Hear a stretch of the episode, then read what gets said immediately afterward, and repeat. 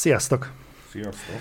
Na, ez a nap is eljött, hogy végre tudunk egy projektoradást összehozni Videodrom Gáborral. Szerintem pont, sőt, pont most jött ki az Oppenheimer bemutatód, azt kezdtem el nézni, mielőtt befutottál, hogy nem tudtam befejezni, majd mindenképpen beszélj róla, kérlek. Illetve, hogy jól hallottok-e minket, meg Gábort is, mert te elég halkan vissza mélyen tudsz beszélni. Biztos lehet hallani. Hát azért adok rád egy kis kakaót. Jó a hang. Jó, oké, okay, frankó, frankó. Na, már elég sok mindenről fogunk beszélni, mert sajnos projektoradás eléggé ritkán szokott lenni, viszont most elég sok téma gyűlt össze.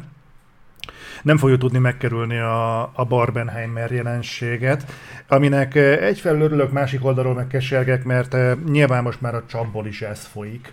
Tehát el tudom képzelni, vannak emberek, akiknek az idegszálai most már így ki vannak hegyezve erre a témára, jaj, már megint, meg mit tudom én. Másfelől meg az az áldásos állapot, hogy végre egy olyan filmes jelenség tört be hozzánk, amiről lehet beszélni, amire úgy gondolom, hogy sok mindenki be tud kapcsolódni, és mindenki hozzá tudja tenni a magáét a jelenséghez. Nagyon régen volt ilyen. És ennek egy külön szekciót is szánok majd a maiban. Hát ugye itt, itt igazából ami az érdekes, nem a siker. Tehát azért 2019-ben ez nem lett volna különösebben nagy dolog. Ami igazán érdekes, az, az a két film együttes hatása. Tehát magában egyik sem tűnne olyan különösebben nagy dolognak. Tehát azért, azért látunk 2019 meg előtte ennél nagyobb sikereket is, akár még rövidebb idő alatt is. Hát főleg az Oppenheimer az nemzetközi szinten azért nem olyan átütő még jelenleg a Nolan filmjeihez, ahhoz képest, hogy ez miről szól, mekkora volt a költségvetése, mindenképpen kimagasló a dolog, de azért idén is már láttunk olyan filmet, mondjuk nem ennyi idő alatt, ami 400 milliót hozott. Itt inkább a két film együttes hatása az, ami, az, ami tényleg kiemelkedő. Mindenképp erre rá fogunk térni, viszont én úgy gondoltam, hogy akkor kezdjük egy olyan témával, ami egy kicsit egy ilyen bemelegítő szakasz. Beszélgettünk mi erről már Messengeren, és azért gondoltam, hogy ez egy értékes téma lenne arra, hogy kibeszéljük, hogy te hogyan látod, meg te miben látod itt a bűvésztrük hátterét. Hogy ugye a nagyobb filmek bemutatói után, amik idén történtek, azért mi szoktunk beszélgetni Messengeren, hogy mi történt, hogy látjátok, mi a lecsapódása a hazai moziknál, mm-hmm. stb.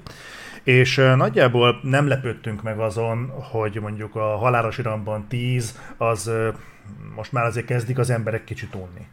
Meglepő volt, hogy mondjuk egy Indiana Jones mostanra ilyen gyengén szerepel, de azért mégiscsak egy Indiana Jones az ember úgy azt kéne, hogy azért mégiscsak bevonza a rajongókat, és valahogy mégsem.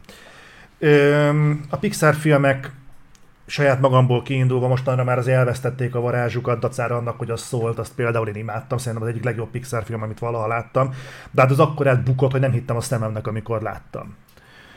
De ezeket nagyjából fel lehet sorolni érveket mellettük, a bukásuk uh-huh. mellett. Viszont amikor azt láttam, hogy a Mission Impossible 7 hasonló annyit, mint egy ö, sorstárcsája, akkor azért úgy megállt bennem az ütő. Tehát az volt az a pont, amikor ö, magamban is fel kellett tenni a kérdést, hogy jól értelmezem-e azt, ami a piacon van, hiszen eddig, mondhatjuk azt most nagyon profánul fogalmazva, hogy eddig a rossz filmek buktak de a, a Mission Impossible nem volt rossz film. Függetlenül attól, valakinek zsánre vagy nem, de akciófilmként az egy jó film. És akkor vetettem fel neked a kérdést, hogy szerinted mi az úristen van a blockbusterekkel mostanában? A filmekkel van valami általános, minden címen átívelő probléma? Vagy a közönséggel van valami probléma? Mert nem, a harmadikat én nem látom, de lehet, hogy te igen. A, szerintem a, az első megjegyzésem ahhoz, amit mondasz, hogy az, hogy a film jó-e vagy nem, irreleváns. Nem, nem számít. Most tudom, hogy a Barbenheimer jelenségre most mindenki azt mondja, hogy ez a tökéletes ellenpélda. Én mondom az Avatar jelenséget, hogy az meg a tökéletes másik ellenpélda, mert azért mégiscsak azt hozta most jelen pillanatban azt a top két.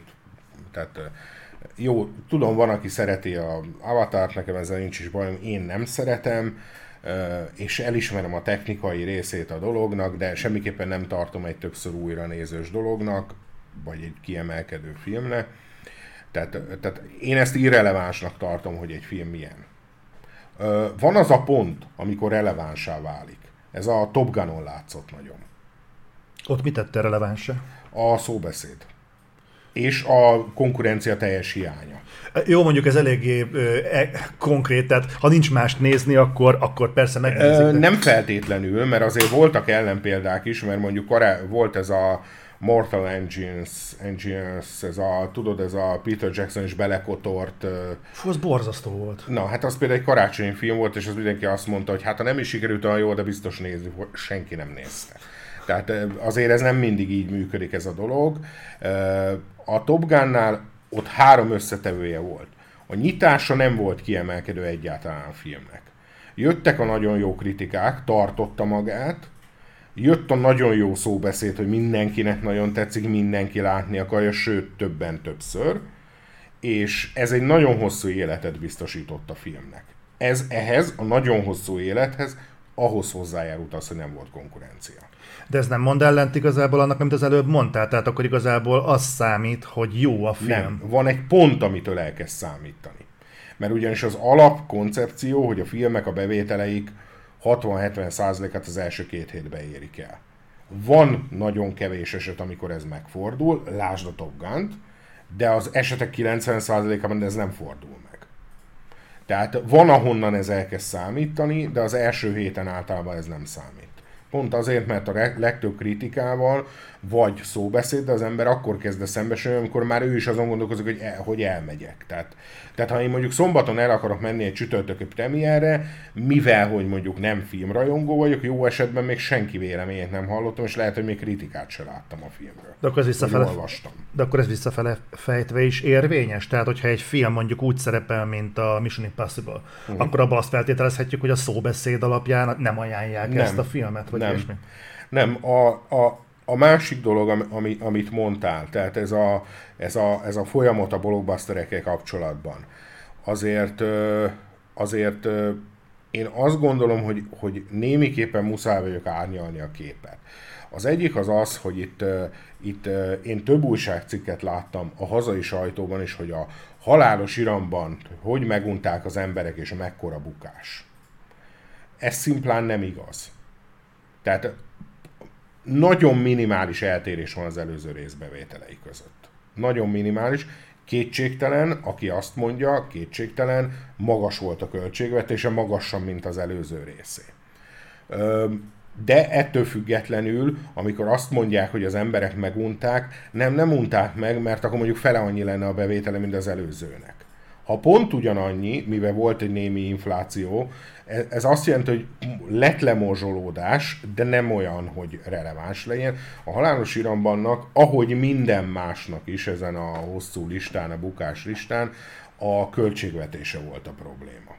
És azért itt megint, megint azért egy apróságot meg kell jegyeznem, bizonyos piaci becslések szerint az Indiana Jonesnak a költségvetését 80, a Mission Impossible-nek kb. 100 millió adott meg, hogy Covid alatt forgatták ez egy rettenetesen ördögi kör, mert ugye ilyenkor a stúdió azt mondja, hogy most akkor mi legyen, álljunk le és még több pénzt veszítsünk, vagy csináljuk Covid alatt, mindenfajta biztonsági intézkedésekkel, kisebb-nagyobb leállásokkal, és akkor még a Jonesnál ott volt a Ford sérülése is. Ugye most arról beszélnek a sztrájk alatt, hogy ez ilyen több százezer dollár kiesést jelent napi leállás, például mondjuk a Gladiátor 2, most azt képzeljük el, amikor Covid alatt volt három hónap ugyanezzel. Amikor senki nem tudta, hogy mi van, tehát emellett az is igaz, hogy Hollywoodban van jelen pillanatban egy borzasztóan erős pazarlás, de az is biztos, hogy ezek az egészen elszabadult költségvetések,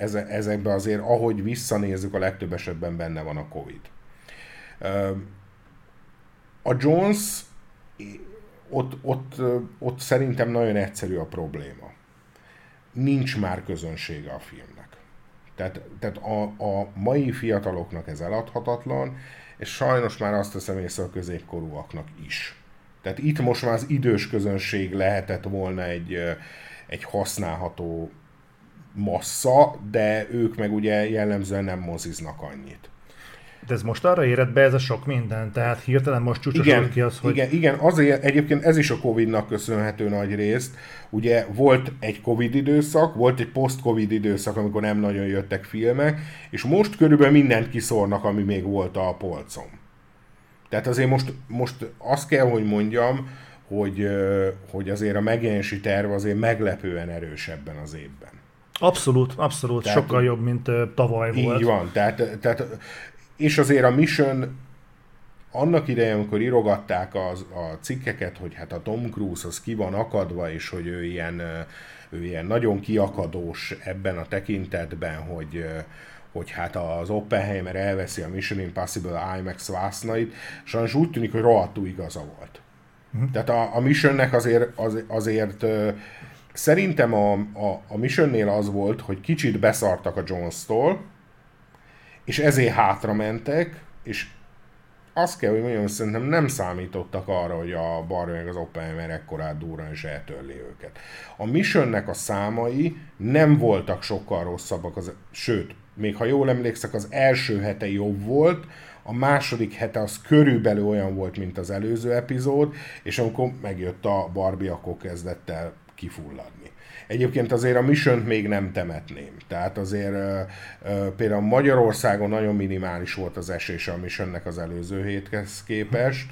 Tehát én azt gondolom, mondjuk a Barbie meg nulla volt konkrétan, de, de ettől függetlenül azt gondolom, hogy azért a missionben van még kakaó, nemzetközileg is. Nem úgy fog teljesíteni, mint az előző de azért termeltek meglepő dolgokat is a nyár. Ott van ugye az elemi, ami 30 millióval nyitott, jelen 400-nál tart. Az elemi? Igen. Tehát óriási siker lett. Jó, ez sem igaz. Nem óriási siker. Óriási siker ahhoz a bukáshoz képest, amit prognosztizáltak egy hét után. Tehát nem, nem óriási siker, mert drága volt, 400-ból a felét kapja a stúdió kb, még annál is kevesebbet, tehát örülnek, ha végén kijönnek nullára, mert drága volt, de, de az az igaz, hogy amekkora buktának tűnt, és, és végső soron a kis hablány számomra meglepő, hogy elért 550 millióig. Komolyan? Igen, tehát az engem is meglep. teljesen meglepő, illetve ugyan nem mondható sikernek, de azért szép csendben például a Transformers összeszedett valami 430 milliót. 4? 430-at. Ami szintén a indulásához képest nem rossz. Bocs, külföldön egyébként jellemző az mondjuk, hogy mozi jegyeket leakcióznak, vagy leáraz? Nem, nem, nem, nem szokott ilyen lenni? Nem. Csak gondolkodtam, hogy esetleg van ilyen. Nem, egyébként a magyar tapasztalat az, hogy nincs igazán értelme. Tehát van egy, van egy réteg, aki jönne rá, de összességében azt kell, hogy mondjam, hogy a külön, és ez egyébként igaz a bevásárlóközpontokra is, sokkal kevésbé árérzékeny a magyar nép, mint helyérzékeny. Helyérzékeny, tehát máshogy járnak időérzékeny. Tehát Aha. ha én eldöntöm, hogy én szombaton vásárolni akarok, akkor 90 hogy a hozzád legközelebb lévő hipermarketbe fogsz elmenni szombat délelőtt. Azért, mert olvasod, hogy mondjuk az uborka három kerülette arrébb fele annyiba kerül, és pénteken nem fogod áttenni a vásárlásodat péntekre, és arrébb menni három kerülette.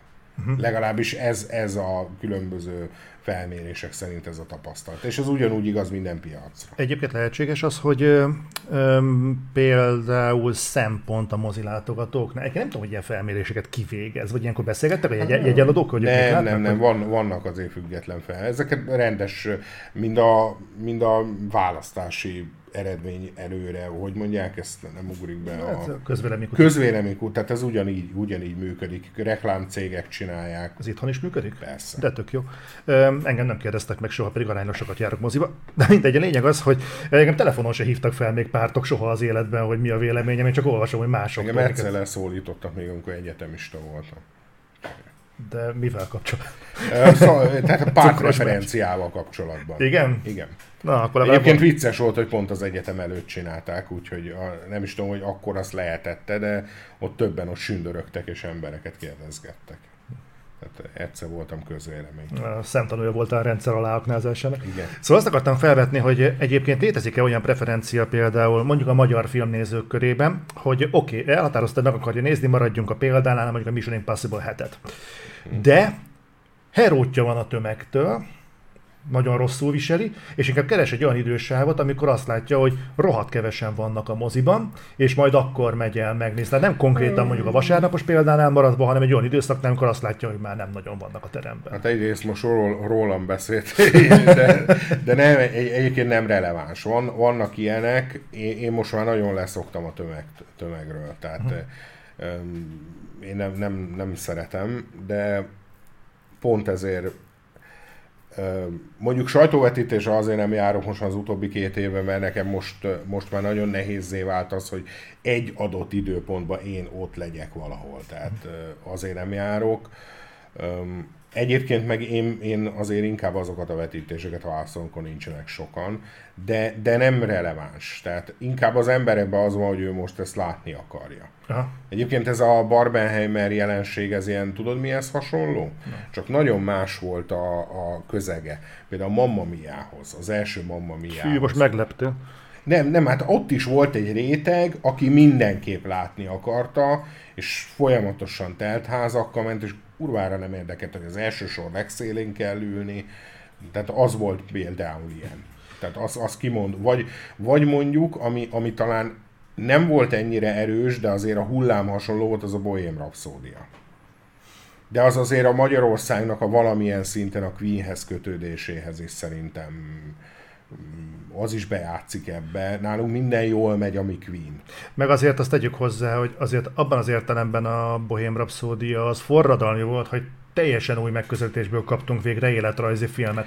Tehát nem az volt ott az életrajzi film kapásból az, hogy behúzzák a kéziféket, alapjárat, és akkor valami általában az volt a konszenzus, hogy egy kurva unalmas filmet kapsz, ha életrajzi film. Ez meg nagyon zajos volt, nagyon hangos igen, volt. Igen, de mondjuk például szerintem a Rocketman az még tovább ment ezen az úton, és ez még se lett akkora siker. Azt nem is értem. Mondjuk azt nagyon szégyen teljesen hagyta az Oscar magára de a bizottság, de, de igen, egy Arakit, mert én is jobban szeretem, csak nem akartam elvenni a Bohém rhapsody hát, ezt, a, igen. ezt az értékét. Ugye lehetséges, hogy... Van, van néhány magyar specifikus dolog, uh, mit tudom én, ilyen a Depes Mode, a Mamma Mia, a, a Queen, tehát vannak ilyen specifikus dolgok.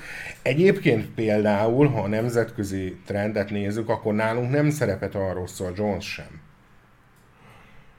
Igen? Nem, nem szerepelt olyan rosszul. Tehát... Jó, hát nálunk egy ilyen kulturális rezervátum van egyébként, tehát az ilyen nagyon-nagyon régi dolgokkal itt bármikor lehet haknizni. Szerintem a Depes Mode sehol nem lép fel olyan gyakran például, mint nálunk. Hát azért vannak még, tehát ez a, tudod, ez a, ja, meg Bud Spencer-t, azt de, de egyébként, egyébként ez is egy olyan dolog, amikor az ember azt gondolná, hogy aztán ugye a Bud Spencer is később kiderült, hogy azért Németországban legalább akkora kultusza, mint Magyarországon. Uh-huh Sőt, én nem olyan ré megtudtam, hogy, hogy még Franciaországban is egész, egész releváns a, a nyomata, hogy úgy mond. Egyébként a Depes mód is ilyen. Tehát például szerintem Franciaországban még nagyobb a kereslet rá, mint Magyarországon. Nem kizárt, nekem csak az lep, nem mondom, hogy évente visszatapság, és nem a érdemét akarom elvenni, csak engem meglep, hogy azért nagyon kevés ilyen státuszú zenekar van, aki gyakorlatilag igen. hazajön Magyarországra minden évben. Igen, igen. Igen. Bár egyébként ez is egy olyan érdekes dolog, ezt mindig szoktam mondani, amikor nagyon mondogatják azt, hogy mennyire nincs pénz az embereknek, és akkor mindig észrevesz, hogy akármilyen koncertet meghirdetnek, tök mindegy, hogy még ha nem is hallottam soha róla, akkor is két nap múlva elfogynak a jegyek. Tehát, ez volt a izén is a Hollywood Vampires-en az, pedig egyébként annyira nem fogytak szerintem a jegyek, hogy nem tudom, figyelted, hogy a plakátokat átütötték egy idő után, nem Hollywood Vampires, hanem fellép az Alice Cooper, meg a Igen, Johnny Depp, meg az ilyenek. Egyébként, egyébként ott az is volt állítólag, hogy jól tudom, hogy az elején nem mentek annyira a jegyek, az egyszer csak elindultak az emberek venni. Hát már Johnny Deppre előbb jobban lehet jegyet eladni, mint a Hollywood Vampires-re valószínűleg. Igen. Hát, igen. Visszatérve egyébként erre, hogy viszont ha azt vesszük, hogy post-covid, meg meg beszéltünk erről, az, erről a területről, hogy kifulladnak a franchise-ok. Az biztos. A, a, az, az biztos. Csak az is fura, az is most és egyszerre. Ö, én azt mondanám, hogy egyrészt van egy olyan, hogy teljesen jogos felvetés emberek részéről, én is hallottam, hogy minek menjek el moziba, nem érdekel a kis hablány remake, a halálos iramban 10 és a Transformers 7 sem. Teljesen jogos felvetés. Ö, igen, én is azt gondolom, hogy fulladnak ki erőteljesen franchise-ok. Ö, azt azért hozzá kell tenni, hogy, hogy ilyenkor ugye mindenki jön azzal, hogy így a stúdiók, meg úgy a stúdiók, részben egyetértek. A másik fele viszont az a történetnek, hogy a kényelmesedés, hogy úgy mondjam, az közös felelősség. Tehát, tehát franchise, tehát azért ha belegondolsz, csak egy pillanatra, hogy mondjuk a legaljáról kezdjük, halálos iramban, melyik volt a legsikeresebb? Nem az első. Azt hiszem az ötödik talán? Nem, Azt a, a hatodik. A... Ahol meghalt a Paul Walker. Igen. Az. A, vagy a hatodik, vagy a Én már nem emlékszek rá, de, de tehát ezek a folyamatok azért afele mutatnak, hogy a közönség is várta, hogy úgymond megkapja a táplálékát. A stúdiók ezt kielégítették. Tehát a Transformersből is, ha megnézed, mondjuk ott azért jobb volt az ív, ott azért már lehetett volna sejteni, amikor a negyedik már rosszabbul ment, mint a harmadik, csak a negyedik még mindig nem ment rosszul. Uh-huh. Ott a nagy bukás az az ötödik volt. De azért ezek a franchise-ok, ezek hosszú évekig uralták a piacot, és úgy, hogy, hogy, a, hogy a közönség ezt szerette. Tehát innentől kezdve azért, azért ez egy kicsit úgymond közös felelősség. Tehát én mondjuk például a Paramount helyébe nem hiszem, hogy rábólintottam volna a Transformers hetedik részére. Azt nem hiszem. De azért mondjuk a Univerzát abszolút nem tudom kárhoztatni, hogy az előző halálos iramban után azt mondták, hogy jöhet még egy. Tehát azt abszolút nem, nem gondolnám azt, hogy rosszul cselekedtek. A, Egyébként érdekes dolog, hogy például azért, hogyha megnézed a bevételeket, a Mission az sosem ment annyira jól. Tehát ugye megszoktuk, hogy itt dobálózunk a milliárdokkal, ha jól emlékszek, de lehet majd valaki kirjavít, hogyha nem így van, én azt hiszem, hogy Missionből eddig egyik sem érte az egy milliárdos. Nem, én sem, úgy, én sem emlékszem újra. Tehát, hogyha most a, én úgy emlékszek, az előző a 700 valahol állt meg, ez a mostani tart talán 450-nél, nem vagyok benne biztos, olyan nagy lesz az eltérés. De, de egy, igen, tehát fogynak ki a franchise-ok, és van még egy folyamat, ami nagyon érdekes, hogy úgy tűnik, hogy kell a filmeknek a több idő. Már a színet a kettő között? Vagy nem, hanem az, hogy egyre kevésbé, most ezt a Barbenheimer jelenséget hagyjuk egy pillanatra, egyre kevésbé történik meg a, a azonnal akarom látni effektus. Uh-huh. Ezt tudod, miből látszik a legjobban? Tulajdonképpen megszűnt a jegyelővétel.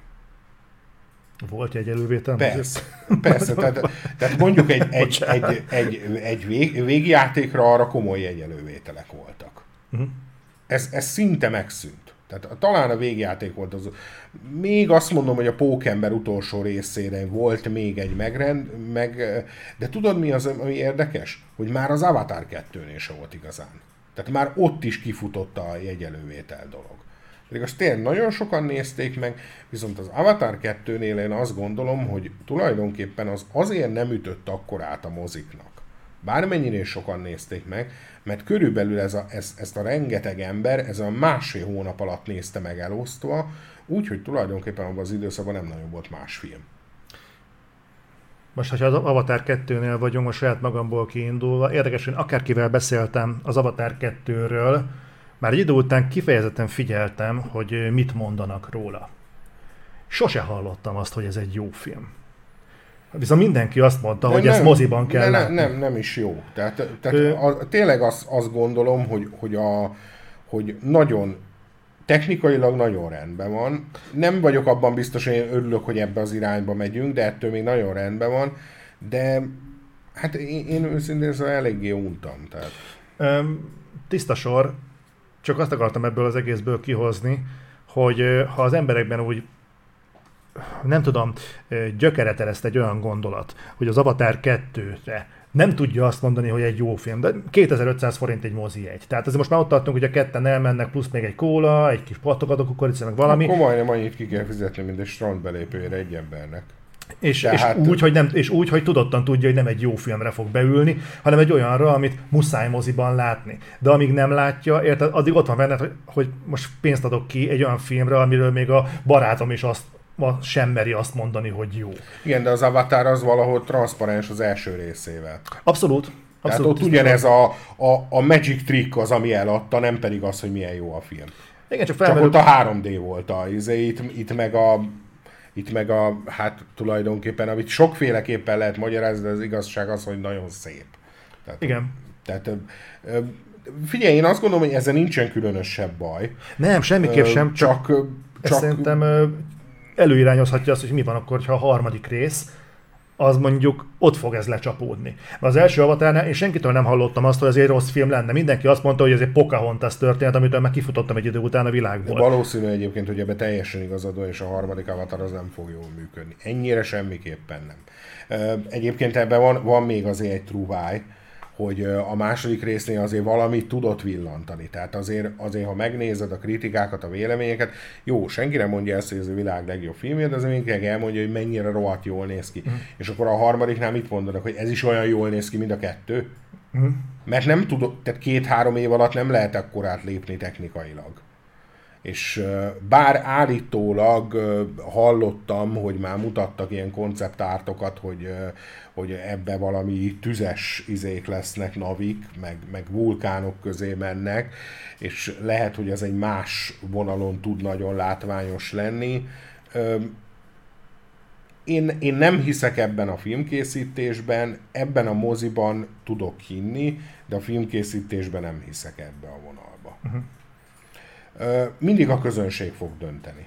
Jó, ez tiszta sor, csak ugye mi, akik ezzel azért próbálunk behatóban foglalkozni, én azért gondoltam, hogy állítsunk fel egy prognózist, hogyha azt vesszük, hogy mondjuk a franchise-oknak a, a hirtelen, hirtelen elkezdtek tömegesen elévülni, akkor mit jelenthet ez mondjuk a jövőre nézve? Mit jelenthet mondjuk egy dűne kettőre nézve? Semmi. Meg, meg mondjuk ilyenekre, amik mondjuk kanyarban vannak. A, a, a, tehát a dűnét az nem érinti, az, az egy teljesen más történet, az nem egy franchise, tehát az egy film ketté szakítva. Hm.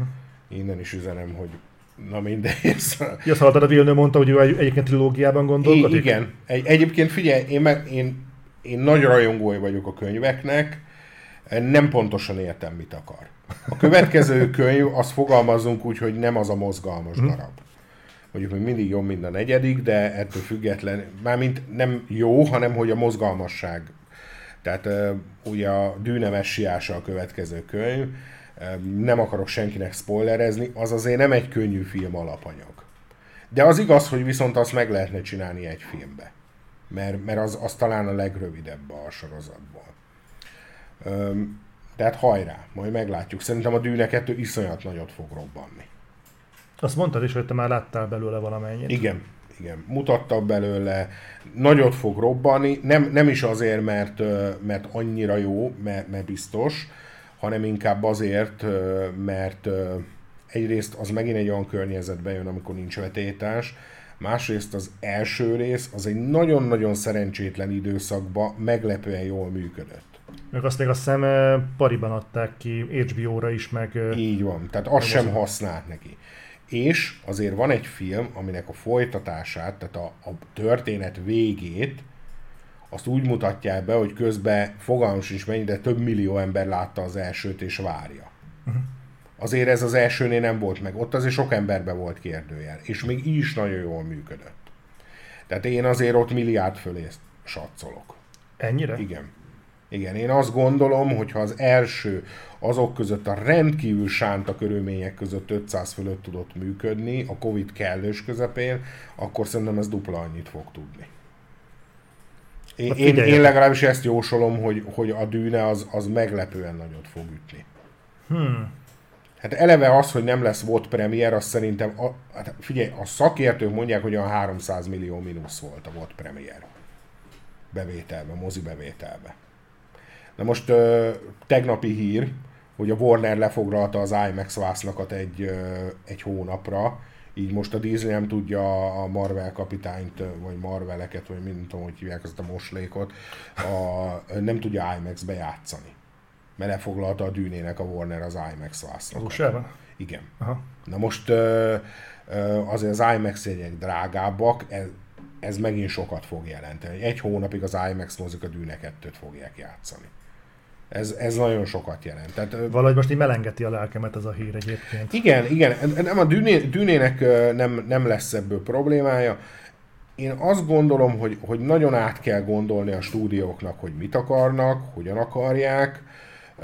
Vannak jó jelek, tehát a Barbie meg az Oppenheimer az egy jó jel.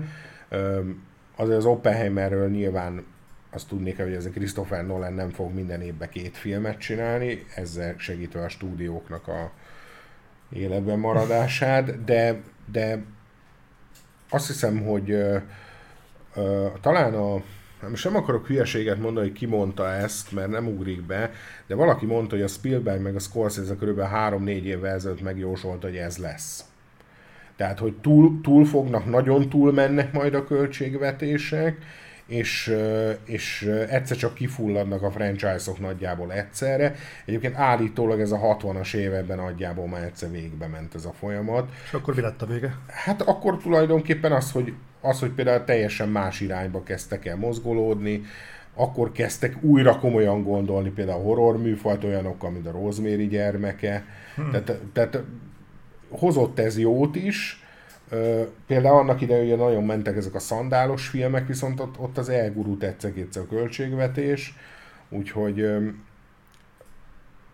nézd, meg fogják ezek a stúdiók fontolni, nem hülye gyerekek azért bármennyire szeretnék úgy felfesteni, nem hülye gyerekek ezek, pontosan tudják azt, hogy,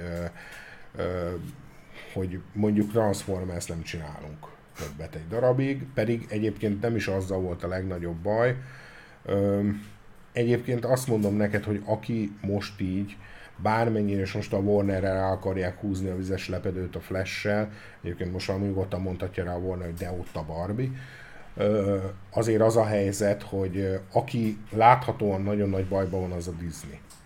Azért, mert a Disneynek nincs mása, csak franchise-ai. Uh-huh. Tehát ő neki nincs mása. Semmilyen nincsen. Tehát va, va, kezeljük most franchise-ként a Pixar-t, kezeljük franchise-ként a Star Wars-t és a Marvel-t, és mondjál még egy Disney filmet, ami ezekben nem illeszthető be. Volt az a kakasos meséjük még valamikor, barami régen, igen, a Csoda Csibe, vagy nem tudom. Igen, is. valóban, valóban egyébként van egy különálló animációs részlegük, például most novemberbe érkező Wish azonnal jön, és ott még nem is akkorák a bukások, tehát abban még talán lehet fantázia, bár ha jól emlékszem, a fura világ az az övék, aminél 250 milliós bukást pro- prognosztizálta, de, de a lényeg, hogy van egy saját animációs részlegük, Uh, ahol ugye az új, új régi igazgató, a Bob Iger közölte is, hogy uh, visszatérnek az alapokhoz, tehát hogy, hogy uh, a jégvarás tekintik alapnak, meg, meg ezeket, és nem a új hullámos vonalat. Ez azt jelenti, hogy visszafordulnak a voktól? Hát nézd, hát erre szerintem a legjobb példa az volt, hogy amikor a Bobby Gör visszatért, a második dolga az volt, hogy elutazott Kínába és rendbe rakta a kapcsolatait a csúnya, gonosz, elnyomó, diktatúrikus kommunistákkal. Ja, nem hülye a csávó egyáltalán. Mondjuk az azért vicces, hogy egy nyugdíjast kellett visszahozni, aki akkor már jó tudom, három éve akart nyugdíjba menni, amikor végül elengedték, és most őt kell visszahozni, hogy valamit csináljon ezzel a céggel. Na mindegy, szóval, hogy, hogy a Disney van bajba. Tehát az világos, hogy a Disney van bajba, mert minden oldalról rossz a helyzet, és nem nagyon tudnak mit felmutatni helyette nem tudom, hogy, mi, nem tudom, hogy nekik mi lehet a megoldás. Az biztos, hogy az jó kezdet, amit mondott a Bobby Iger, hogy először is ezt a streamingre jön évente négy-öt sorozat, ezt, ezt, ezt ne. Tehát ez, ez szétbombázza a mozis részleget, meg mindent. Tehát ez, ez azt fogja eredményezni, hogy a Star Wars és a Marvel hamarosan, mint egy tévé sorozat fog funkcionálni, és a mozi lenne a kiegészítő, csak azt meg nem éri megcsinálni. Neki olvastam egy nyilatkozatát, azt valahol a reflektorban utaltam is rá. Nagyon érdekes volt, amiket mondott. Ő nem mondta ki, de burkoltan utalt arra, hogy a Disney Plus az nem kizárt, hogy a jövőben igazából egy ilyen archívum igen. szerepkört Igen, sőt, el. Sőt, talán tegnap olvastam tőle valami pénzügyi labban nyilatkozott, hogy, hogy most már egyáltalán nem tartják kizártnak, hogy licenszelik a Disney Plus tartalmakat máshova. Hoppá! Tehát, tehát azt mondta, hogy ez is egy opció jelen pillanatban.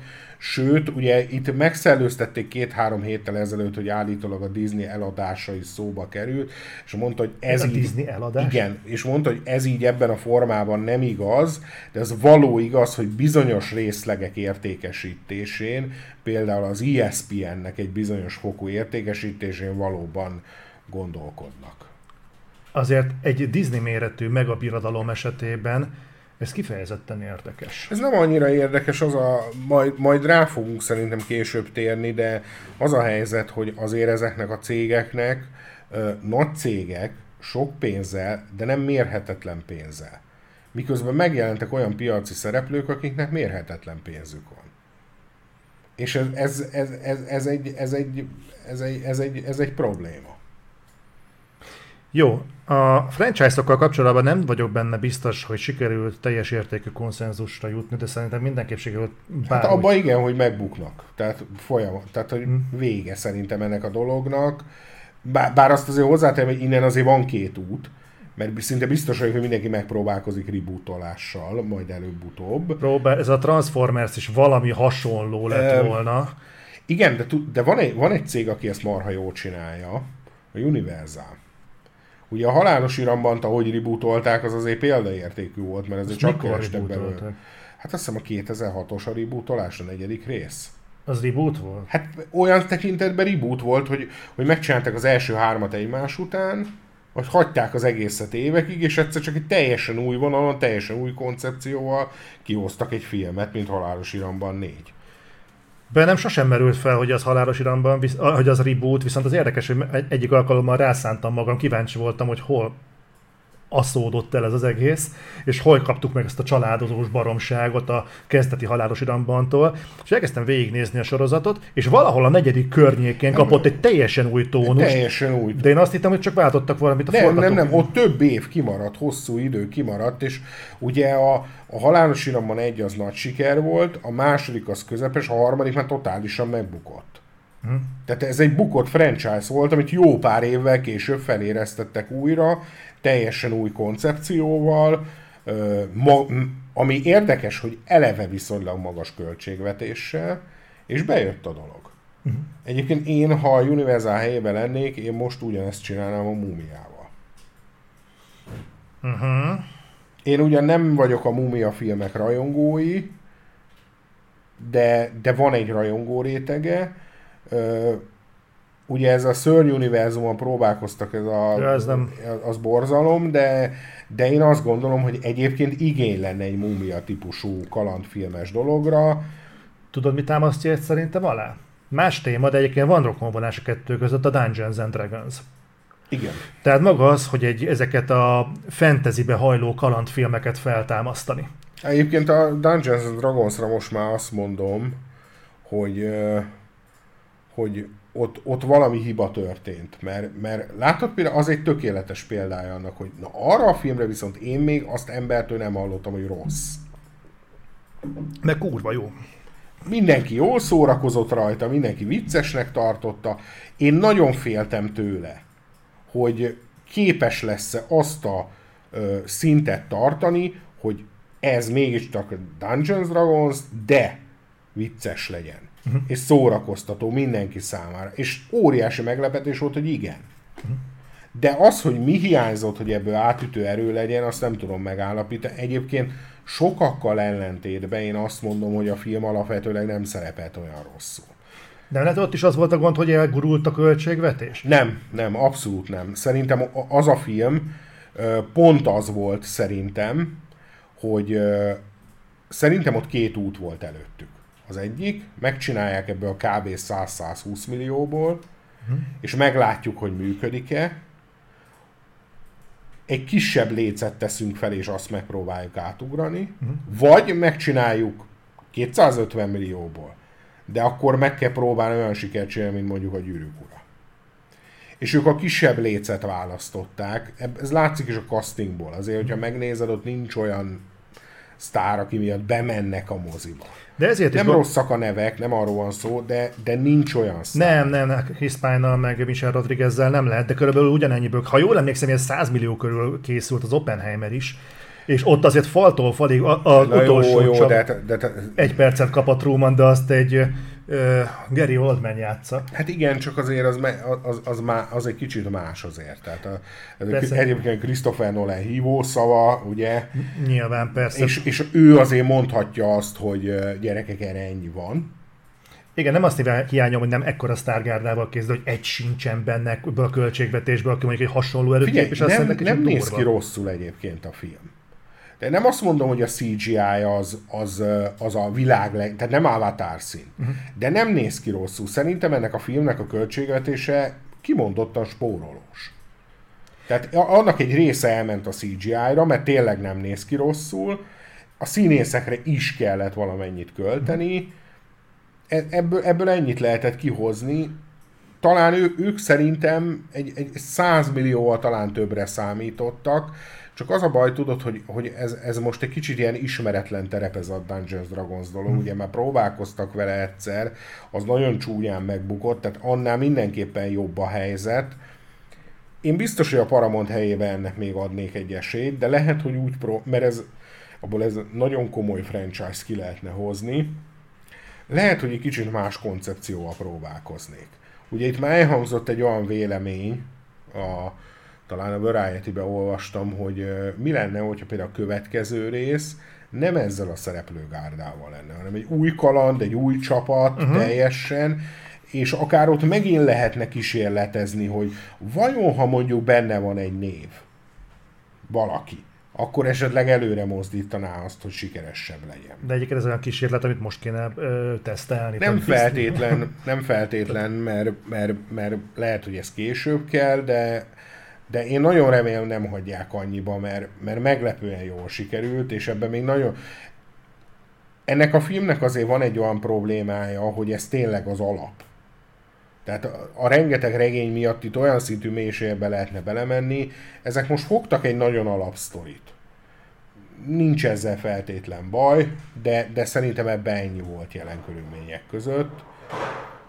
Én elgondolkodtam azon, hogy a, a CGI, CGI, ugye amikor szóba kerül, hogy valahogy mint, úgy csinálnak meg mondjuk, mint a Dungeons and dragons akkor maga a látvány az bizonyos mértelemben az impulzusokon keresztül megmagyarázza ezt a 100 millió dolláros költségvetést, Igen. hiszen úristen, ott egy sárkány, ott egy föld alatti tárna, láva ömlik mindenhonnan, fú, hát ezt meg kellett csinálni. De ugyanakkor ott van az éle, érelme másik oldala a titkos invázióval. Én láttam abból képet, hogy Samuel L. Jackson az, hogy ül egy ö, faházban, és a kezében van egy zöld pisztolyszerű markolt, és utólag textúrázták fel az egészet, tehát azt a minimális fáradtságot nem vették, hogy egy valódi faház legyen Samuel Jackson kezében egy valódi fegyverrel, feltehetően azért, mert a cégével megoldani olcsóbb volt, akkor felmerül bennem, hogy igazából, ha olcsóbb cégével reprodukálni egy egy helyben ülő Samuel L. Jackson-t, mint egy helyben leültetni Samuel L. Jackson-t egy szoba közepére, akkor tényleg olyan kurva drága megcsinálni egy sárkányt egy barlangban, hogy az mondjuk indokoljon egy 100 millió dolláros keretet? Nyilván ebben nem látunk bele, csak így ez az egy kép valahogy úgy rettenetesen leinflálta nálam a CGI-t. Értem, értem, amit mondasz, csak az a helyzet, hogy a Secret Invasion-nek, ha jól emlékszem, 270 millió volt a költségvetése. Jézusom. Szóval, tehát, tehát a 100 millió az ma kevésnek számít. Tehát az szerintem ma már kevésnek számít. E, jó lenne, nagyon jó lenne erről visszafordulni, tehát nagyon jó lenne egy új folyamat, ha elindulna, de, de szerintem az már kevésnek számít. Szerintem a, ez a, a, a száz az új 50. Tehát, hogy, hmm. hogy, hogy amikor száz, tehát ugye, ha jól emlékszek, a Terminátor 2 volt az első film, ami jelentősen átlépte a 100 milliós költségvetést. Akkor átlagban, ugye például ilyen, ilyen ha most nem akarok hülyeséget mondani, talán a Predator került 15 millió dollárba a költségvetése. Hmm. Tehát, tehát ebből az érából jövünk és szerintem, amikor a Terminátor 2 volt mondjuk 120 milliós költségvetésű, akkor egy átlagfilm 50-60 millióba került. Egy ilyen, mondjuk így, hogy egy ilyen normál átlagfilm. És ugye azért most, most azt gondolom, hogy most a 100 az 50. Uh-huh. Tehát akkor szokjunk hozzá, hogy mostantól kezdve, hogyha... Remélem, egy, hogy ne szokjunk hozzá, de jelenleg ez a helyzet. Ha egy minőségi életrajzi filmet várunk, akkor az 100 millió. Igen Hogyha Igen. egy korrektül kinéző fentezit, akkor 100 millió, és bárki, aki ez alatt ki tud hozni valamit, az annak meg a csodájára járunk. Hát nézd, lehet csodára járni, ott van az Insidiousnak az akárhányadik része, 11 millió volt a költséget, és a 170-es bevételnél tart. Jó, de ott annyit kell tudni, hogy kell egy hálószoba és egy kislány, akit Damilon rángatnak föl. Jelen esetben igen, de azért, azért ez, a, ez, ez a franchise azért valahonnan elindult. Persze. És az is így indult el, tehát tehát azt gondolom, hogy azért hosszú távon nagyon-nagyon nagy szükség lenne az ilyen filmekre. Ez a horror műfaj egyébként ebben kiváló, de azért vannak más műfajok is, ahol ez működne, például a vígjáték. Lásd a Jennifer Lawrence filmet, amit ugye, és nem akarok hülyeségül, után 31 millióból csináltak. Uh-huh. És ahhoz képest meglepően sikeres. Tehát van ez az út. Van ez az út, nem csak ez az út van, de van ez az út. Na, akkor viszont térjünk rá szerintem a mai témánk egyik főpontjára, ami szerintem sokat érdekel, a Barbie és az Oppenheimer jelenségre, mert pont mielőtt elkezdődött volna a mai projektor, akkor került ki a videód. Én emlékszem, hogy mondtad, hogy nem tudod, mikor fogsz tudni három órát szakítani az idődből, hogy megnézzed az Oppenheimer-t. Majdnem tíz nap kellett hozzá nem is annyira magukról a filmekről szeretnék veled beszélni, bár nyilván nem tudjuk megkerülni, hogy ezt érintsük, hanem sokkal inkább magáról a jelenségről. Én felvezetném az egészet egy olyannal, hogy tegnap voltam az Apu azért iszik, mert te sírsz beszélgetésnek a felvételén, ami szerintem jövő héten fog kikerülni publikusba, és pont a Barbenheimer jelenség volt terítéken. És a, engem megdöbbentett az, hogy ott milyen, milyen látásmódok kerültek elő. Én nem vagyok annak feltétlenül pártolója, hogy egy terméket sok felől lehet nézni. Egy-két oldalról lehet, de sok felől szerintem nem. Mert egy eléggé masszív ö, művészeti vízió mentén születik meg, konkrétan akar mondani valamit, tehát hogy az, hogy mondjuk annak 30 féle értelmezését találja meg a, a néző, ebben én nem hiszek.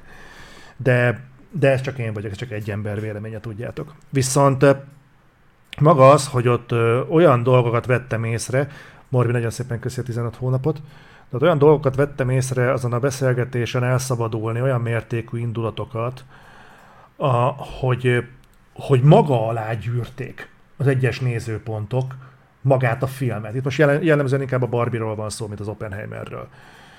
És most független kicsit a filmnek a jellegétől, hogy pont kint mondtam neked, beszéltük ezt a törésvonal jelleget.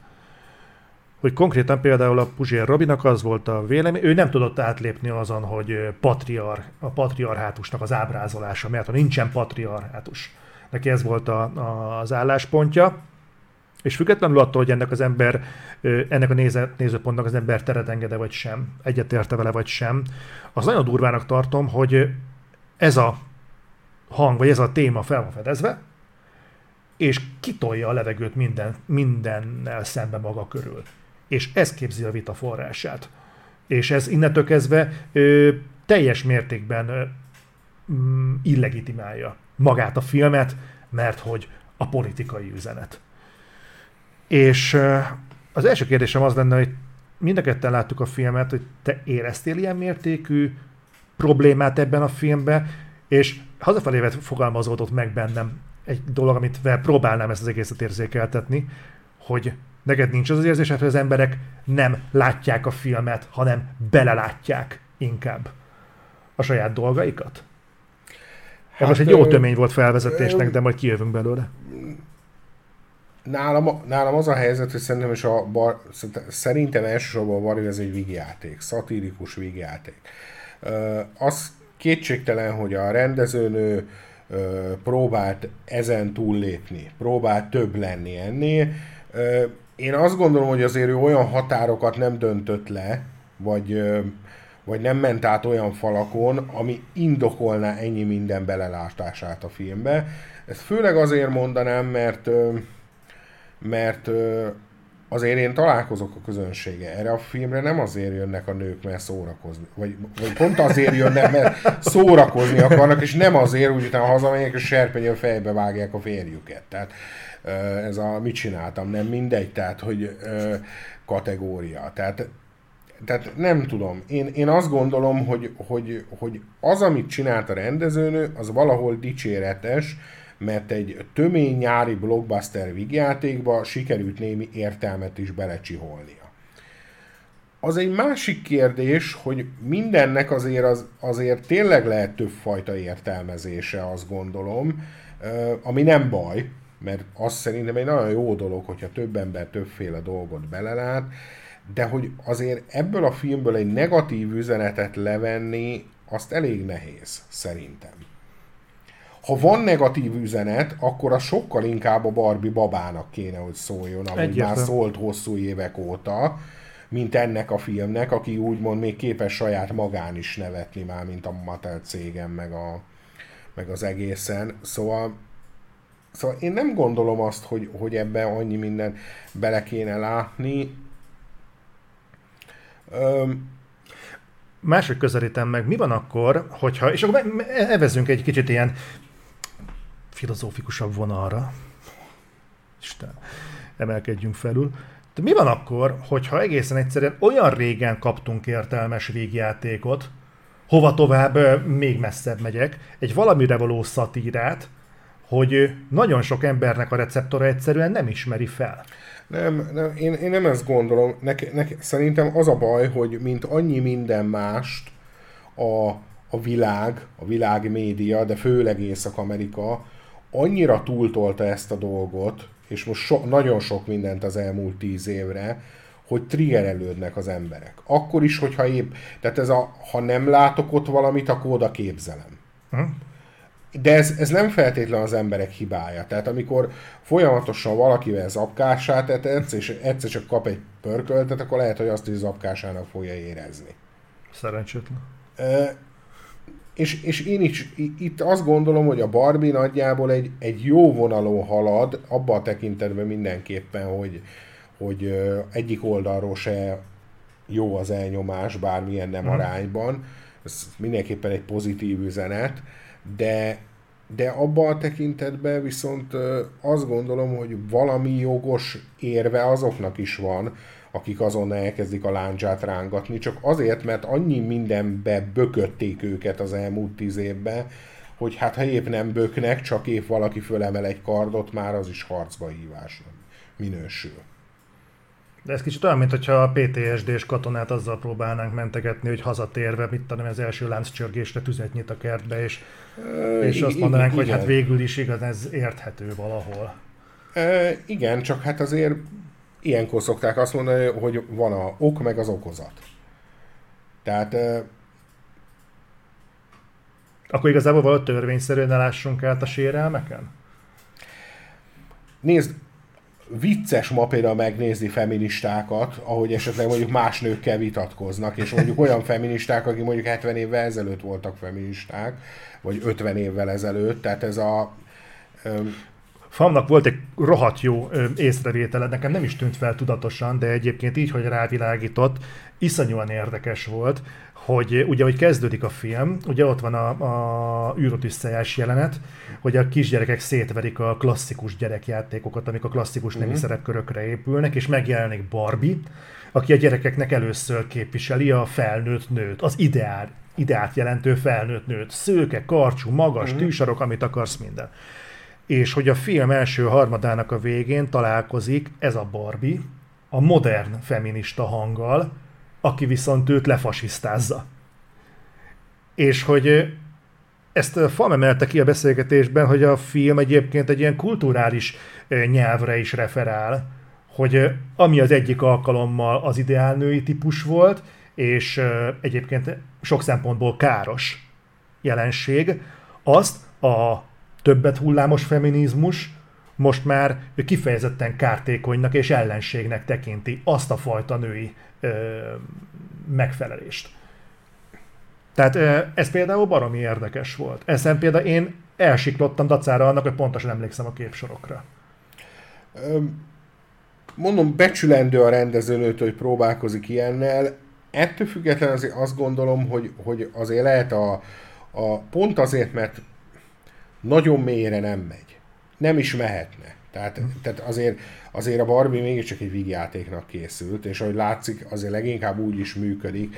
Nem láttam azért, hogy olyan borzasztóan nagy elméleti vitákat gerjesztene. nem, hát nem is az a szerepe, igen. Tehát, tehát azt gondolom, hogy ez, a, ez amit említettél dolog, bocs. Semmi gond. Ez is egy kicsit már túl gondolás. Tehát, hogy, hogy, hogy most valaki ezen fönnakad. Nem vagyok benne biztos, hogy, hogy hogy a Greta Gerwig szerintem nem tudta volna megcsinálni úgy ezt a filmet, hogy legalább ennyit nem rak bele. De nála ez, a, ez az olyan volt, mintha mondjuk a James Cameron bele se rakott volna női szereplőt a filmjébe kb. Tehát, hogy nála ez az alapjárat volt szerintem, ami, amit belerakott, és, és pont ezért nem hinném, hogy, hogy, hogy ő akart volna ezzel mély filozófiai vitákat gerjeszteni. És hát azért nyilván kivéthetetlen az a dolog, hogy azért van abban némi pikantéria, hogy akik most a leghangosabban kiáltják azt, hogy, hogy hát ez, ez a férfi ellenes film, azok valószínűleg voltak Észak-Amerikában azok, akik verték a nőket, amikor melltartót égettek 70-be. Tehát van ebbe valami érdekes, ez, tehát van egy ilyen pikantériája a dolognak. Én nem éreztem magam egy, egy, egyébként én hallottam olyantól, aki, aki tudom nagyon jó, hogy nagyon liberális, nagyon ö, ö, ilyen beállítottságú, és, ö, és ő azt mondta, hogy ő egy idő után már nem találta viccesnek. Tehát egy idő után ő már férfi létébe úgymond bántott, megbántottnak érezte magát, Érdekes módon ez nekem egy pillanatra se jött elő, tehát, tehát biztos van ez is. Ugyanakkor kicsit néha azért imbolyog ez az értelmezés. Mármint a sértettség, vagy pedig a filmnek az üzenete? A filmnek az üzenete. Azért néhány ponton szerintem imbolyog. Tehát azért, azért most itt a Kennek a szerepét pontosan hova tenni, de talán az lenne még egy jó üzenet, hogy nem lehet beskatujázni senkit. Igazából ez a végkövetkeztetés. Hát igen, igen. Igen, de hát ugye er-, erről beszéltünk múltkor, ezt már mondtam neked, hogy, hogy kicsit a filmnek az üzenete azért vicces, mert hallottam már ezt az üzenetet valahol, és, és ebbe a konnotációba azért már érdekesebb volt. Már másik filmben? Nem, nem, ami, amit írtam neked, hogy a, a hogy is olyan politikai szereplőtől hallottam ja. hasonló üzenetet, és azért így egy picit olyan furává tette ezt az egészet. Öm, ja, megvan, megvan. Nem fogunk belemenni politikai nem, dolgokba. Nem, nem, de, de, de igen, tehát, hogy, hogy Szerintem ezt a filmet ezt nem kell túl gondolni. Egyébként meglepő módon, csak ezt így zárójelesen meg, szerintem az oppenheimer sem. Abba is bele fogunk menni. Még egy pillanatra felvetnék egy apróságot. Ez a filmen kívüli, az időzítés. Van egy elmélet, lehet, hogy csak az enyém, de lehet, hogy már másnak is feltűnt, hogy te átsz arra esélyt, hogy a Barbinak az időzítése az azért volt így kitalálva, hogy kibasszanak a Nolannel. Nem hiszem. Ugyanis a, mondom, hogy mi, a, mondom, hogy mi az, el, az elméletem, ugyanis a Nolan nagyon sokáig a Warnernél volt, és ugye ők a Tenet kapcsán rúgták össze a port, mert Nolan nem akart párhuzamos megjelenést a Tenettel az HBO-ra. És ez volt igazából hivatalosan a szakító pont, hogy akkor ő végzett a Warnerrel, és át fog menni egy másik stúdióhoz, mint került az, az Universal volt és ott készült el ez a film. Nem nagyon van arra példa, hogy két ilyen nyári blockbustert egy héten mutatnak be ugyanazon a napon, és görcsesen ragaszkodott mind a kettő, már pedig ez akkor van. Én látok ebbe egy olyat, hogy a Warner amennyire lehet ki akar tolni a, a Nolannel, hogy ők is rádobják a saját nyári blockbusterüket Nolanére. Egyrészt azt gondolom, hogy, hogy a Warner azért nem olyan hülye, hogy ki akarna baszni a Nolanne az, az most jelenleg szerintem a filmpiacon nem egy jó befektetés. Főleg azért, mert volt itt egy kis haragszok rád, de azt hiszem, hogy mind a két fél reméli, hogy ez megoldódik. Az Nolan is csinált náluk öt filmet, vagy hatot, tehát nem hiszem, hogy ő, ő most annyira nagy. És egyébként hozzátenném, hogy azért egy kicsit olyan B-kategóriás projektet vitt a Universalhoz. Tehát az nem a, nem a eredet kettőt vitte oda, amihez van egy DiCaprio aláírva, meg egyebek. Tehát, na mindegy, de, de ez az egyik fele. A másik, én azt hiszem, hogy nyugodtan kijelenthető, hogy ennek a két filmnek az ilyen szintű sikerére senki nem számított. A harmadik pedig, ha van két film, aminek totálisan eltér a közönsége, az ez a kettő. Na most, na most az egy másik történet, hogy elkezdett itt a, a, a terjengeni egy olyan, nézzük meg mind a két filmet, meg, de ez nem releváns. Alapvetően én látom a közönséget teljesen eltérő, nagyon relevánsan eltérő. És, és talán pont ez a sikernek a, az egyik fontos lába, hogy Nolan egy brand lett, őt már van az a kategória, aki imádja, szereti, erre egyébként az első a Dunkirk volt az első példa. De azt a filmet bárki más de az ember nem nézi meg ma, ma egy. Ez pont olyan, mint, mint egy western rendezett van. Azt se nézné meg már senki. De ő most már egy intézmény lett, egy brand lett. Tehát az ő rendben van, hogy úgy fogalmazzak magától is. De azért volt ott is segítség. A Barbinak viszont azt gondolom, hogy, hogy egyszerre sikerült két réteget megszólítania, és ami nagyon fontos, hogy olyan két réteget, amit idén még senkinek nem sikerült ezen a nyári időszakban megszólítani, a fiatalokat és a nőket. És ez a kettő kombó, ez, ez, ez durván bejött. És akkor van még egy dolog, hogy bár mind a két cég odafigyelt a marketingre, főleg a Barbinál lett azért egy elég komoly virális marketingje a dolognak, viszont valamikor egyszer a szakemberek ezt elkezdték megérezni, hogy van ebbe potenciál, és egyszer csak beálltak a közös marketing mögé a mozik. Uh-huh. És megjelentek például az amerikai mozihálózatokban ilyen közös Barbie Oppenheimer reklámok, és közösen reklámozták a gyere vissza a moziba reklámukat, végig erre a két filmre építették, már egy hónappal a bemutató előtt. Tehát, és hát tudjuk mi a legjobb reklám és stúdiónak, amit nem ő fizet. Tehát, úgyhogy minden összejött a dologba, és az tény és való, hogy a két film fölhúzta egymást, és leginkább a filmipart, ami eléggé padlón volt. Uh-huh. Csak így, azért is érdekes ez, mert ugye nagyon régen volt erre lehetőség, hogy lehessen egy ilyet szemlélni az, hogy két ilyen fontos film, az fejfej mellett halad. Nyilván, nyilván ennek, jellemző. Nyilván ennek van egy olyan értelmezése, hogy, van, hogy az egyik csoport nézi, hogy fú, mikor fogja kannibalizálni az egyik a másikat, és akkor azon trukkolnak, hogy egyik a másik kárára ö, szerepeljen itt vagy ott. A másik meg mondjuk szórakoztatónak találja a jelenséget, és nyilván van a mozi, aki megörül, hogy két oldalról ömlik a pénz, és lapátolja be ezeket a dolgokat. Ö, és ugye most már ez egy másik érdekesség, hogy hogy most már azt is nevesgetik, hogy ezek komoly kandidáltak lehetnek az idei Oscarra. Hát egyébként a Barbie esetében azért ezen csodálkoznék, őszintén megmondom. Öm, egyébként kizár dolog az, hogy azt a moziipart, még pont te mondtad, hogy azért, hogy nem lett volna se az Oppenheimer, se a Barbie idén, akkor azért kurva nagy bajok lettek Igen. volna a moziterén tehát elképzelhetetlen, hogy ezt mondjuk, ezt a sikert az akadémia mondjuk még díjakkal is honorálja? Szerintem igen, mert akkor tavaly a Top Gun kapott volna az összes díjat. Mert a tavalyi évet, hogyha nincs a Top Gun, akkor nagyon nem tudom, mi lett volna. Uh-huh. Tehát azért, azért az nagyon kellett. Én nem, nem, de nem is gondolnám azt, hogy a Barbinak hiányozzanak, hogy kellenének az Oscar díjak. Nem is feltétlenül arra, csak hogy ugye most először látunk olyat nagyon-nagyon régóta, szerintem gyorsabban megy előre, mint az Avatar. Na most... Az... Elképzelhető, ezt nem tudom pontosan. Engem ez rohadtul meglepett. Csak mindig azért beszélek erről egyébként ennyit, mert, mert izgalmas látni. És nem tudom, hogy ez hova fog kifutni. Ugye már sokan mondják azt, hogy a Mattel lehet, hogy egy kazal új filmet be fog tolni majd a moziba. Na nagyon-nagyon kellene. Um, igen, igen, mondhatni, hogy megtanulták a film üzenetét. um, jó, ez jó volt. De nem tudom, tehát én azért azt gondolom, hogy a Barbie-nak a sikere véges. Tehát azért nem, nem, nem lesz ez hosszú távon olyan, mint az Avatar. Én, én a, azt jósolom, hogy még ez a hét az nagyon jól fog menni neki, a jövő héten azért már elkezd akadozni a gépezet. Uh, Oppenheimernek még kevesebb időt jósolok, mert azért az a szűkebb közönség. Uh, meg hát azért a Barbie azért még lehet, hogy még két hónap múlva is be fog vonzni, mint a 30-40 nézőt, csak az már azért nem ez a kategória. Na jó, beszéljünk az Oppenheimerről. Uh, te itt azért szökesen más állásponton vagy, mint én.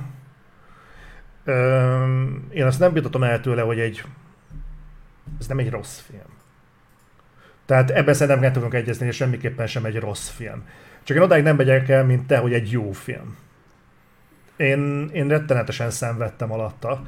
Ö, meséld el kérek, hogy neked ez a film mit jelentett, mert neked egyébként, ha jól tudom, még nagyjából a végzettségedbe is vág. Engem mindenképpen érdekel a téma, attól függetlenül egyébként, hogy azért vannak, vannak problémáim vele, magával a projekttel, mert hogy mondjuk az Oppenheimer azért hát fogalmazunk úgy, hogy ő volt a marketing manager, tehát hogy, hogy, tehát hogy nyilván ő is egy nagy tudású fizikus volt, de azért ő neki volt egy pontja az életének, amikor kvázi a Manhattan Project vezetése miatt ő, ő tulajdonképpen kutató munkát nem igazán folytatott már. És hogy úgy fogalmazzak, talán az atombomba feltalálásában feltétlenül Hát most ezt nem lehet azt mondani, hogy nem volt akkor a szerepe, mert nyilván annak is szerepe van, aki, aki, aki irányítja a dolgokat, de, de elképzelhetőnek tartanám mondjuk, hogy a Tellernek több köze volt hozzá. Uh-huh. De ö, azt azért hozzá kell tenni, hogy azért az ő ö, történetébe mindenképpen érdekes a személyisége, és hát mindenképpen érdekes az, ami ugye a háború után történt. Uh-huh. Gyanítom például azt, hogy azért nem mondjuk egy, ha már ezt a példát említettem, nem egy Tellerede filmet nézünk, mert ővelük sem az egyik, sem a másik oldal nem történt meg, tehát hogy úgy fogalmazzak kevésbé érdekesek filmes szempontból. Én szeretem az ilyen típusú filmeket, egyébként Oliver Stone szokott ilyeneket csinálni, csak mindig megbuknak, mint a 13 nap, ami kb. 13? Az egy jó film, a, a, a Kevin Costner? Igen. Az tök jó film. Na de, hát az, na de hát az is szarrá bukott, és tulajdonképpen a koncepció hasonló három órán keresztül beszélnek páran. Miközben kinn egy nagyon feszült helyzet van, de tulajdonképpen azt nem mutatják, tehát nincsenek ilyenek. Nem lehet, hogy a Kevin Costner neve volt az, ami igazából nem adta el a dolgot? Hát nézd, a JFK-nél meg eladta. Tehát JFK lehet, hogy érdekesebb, bár akkor mennie kellett volna 13 napnak, és nem tudom. I- igen, szóval nem, Oliver Stone, egyébként például Oliver Stone-nak annak idején nagyon lesajnálták, és nagyon nem működött a Nixon filmje. Na, az is hasonló egyébként az Oppenheimerhez. Hm. Tehát egy, egy, egy, rendkívül, nem tudom, hogy láttad, de esetleg érdemes megnézni. Nem, még bakancslistás. A Oliver Stone-nak van egy dokumentumfilmje Amerikáról, egy sorozat, meg van egy, azt mondjuk nem tudom hol adták, talán az HBO, van egy három részes beszélgetése a Putyinnal és ilyen némi előismeretek után megnézni a, azokat a dolgokat, amiket ő lát ebből a világból, érdekes. És egyébként a Nixon filmje az baromi érdekes szerintem, mert eleve egy hasonló típusú embert mutat be, akit azt nem mondanám, hogy az Oliver Stone felment, de minden esetre megpróbálja a dolgot két oldalról nézni. Ami azért a Nixon esetében már alapvetően egy szentségtörés a Land of Freedomnál. Úgyhogy, na szóval ezt csak azért mondom, hogy azért nem teljesen újszerű a megközelítés, mert az Oliver Stone próbálkozott ilyenekkel, de mindenképpen azt gondolom, hogy, hogy en, ne, nekem az na jó, most ezt abban hogy nekem az Oppenheimer az így végig fenntartotta a figyelmemet, számomra végig érdekes volt, jók a dialógusok benne, nekem nagyon tetszett a zenéje a filmnek, az a helyzet, hogy voltak olyan részek, ami, ami nagyon tetszett, volt, ahol azért én is azt éreztem, hogy kicsit bicsaklik a gördülékenység. Csak tudod, mi, mi, amikor, amikor mindig arra gondolok, hogy mi az, ami leginkább nekem hiányzott, akkor mindig az jut eszembe, hogy még több. Gondolom nem játékidőben. De, több. de, de. Tehát, Te tehát, még négy óráig nézted Hát, vagy legalábbis mondjuk, mondjuk, mondjuk a leredukált beszélgetéseket einstein szívesen végignéztem volna, akár a 20 percig is tart. Én szívesen néztem volna meg a tudományos részeket jobban kifejtve. Tehát uh-huh. amikor odáig eljutok, hogy mi az, ami igazán hiányzott, akkor azt mondanám rá, hogy több idő. Értem, a, értem. a súlyozás, a súlyozás, az meg azért nem játszik ebben az esetben be, mert mégiscsak egy Oppenheimer film volt, és hogyha mondjuk az életrajzát valaki ismeri, akkor tudja, hogy sem az előélet, se az utóélet nem kihagyható ebből a történetből, meg hát akkor nem az lenne a cím, hogy Oppenheimer, hanem az, hogy az atombomba. Tehát és azért nagyon sok finomság van ám ebbe a filmbe, azért, hogyha figyeld a kameramozgást, tehát én, én régen nagyon Oliver Stone rajongó voltam, és mondjuk nekem az egyik kedvenc ilyen életrajzi filmem a Doors film. Hú, az nagyon jó. És de azért ő például nem csinál ilyen vizuális apróságokat, mint amikor a végről az Oppenheimer a folyosó, és akkor a kamera mindig egy picit benéz mindegyik szobába, ami mellette elmegy. Uh-huh. Tehát ő ilyeneket azért nem csinált. A Nolan megcsinál, és össze, egyébként azt azért hozzátenném, hogy bár én egy kimondottan jó filmnek tartom az Oppenheimer, szerintem azért mondjuk a top 3 Nolan filmben nem raknám bele. Tehát azt azért én is elfogadom, hogy, a, hogy egy kicsit azért ez a film, ez a Christopher Nolan léptékekbe, ez egy kicsit side project szerintem. Aha. De mondjuk nem is annyiból csinálta, mint a többi filmjét. Tehát azért... Amikor mondtad ezt, hogy több hiányzik a, a filmből, azt én is éreztem, de nekem nem játékidőben, hanem inkább tartalomban. Tehát engem például rettenetesen motivált volna az, hogy sokkal többet meg tudjak Oppenheimer munkásságáról, ahelyett, hogy, hogy azt látom, hogy dinamikusan ugrálunk idősíkok között. Mert azt én például egy nolenkedésnek tartom. Hmm. Az, hogy, az viszont, hogy mondjuk elmagyarázzák Oppenheimer fontosságát ebben a projektben. Mert te is mondod, hogy igazából ebben az értelmezésben a Manhattan projekt élén ez egy projektvezetői státusz volt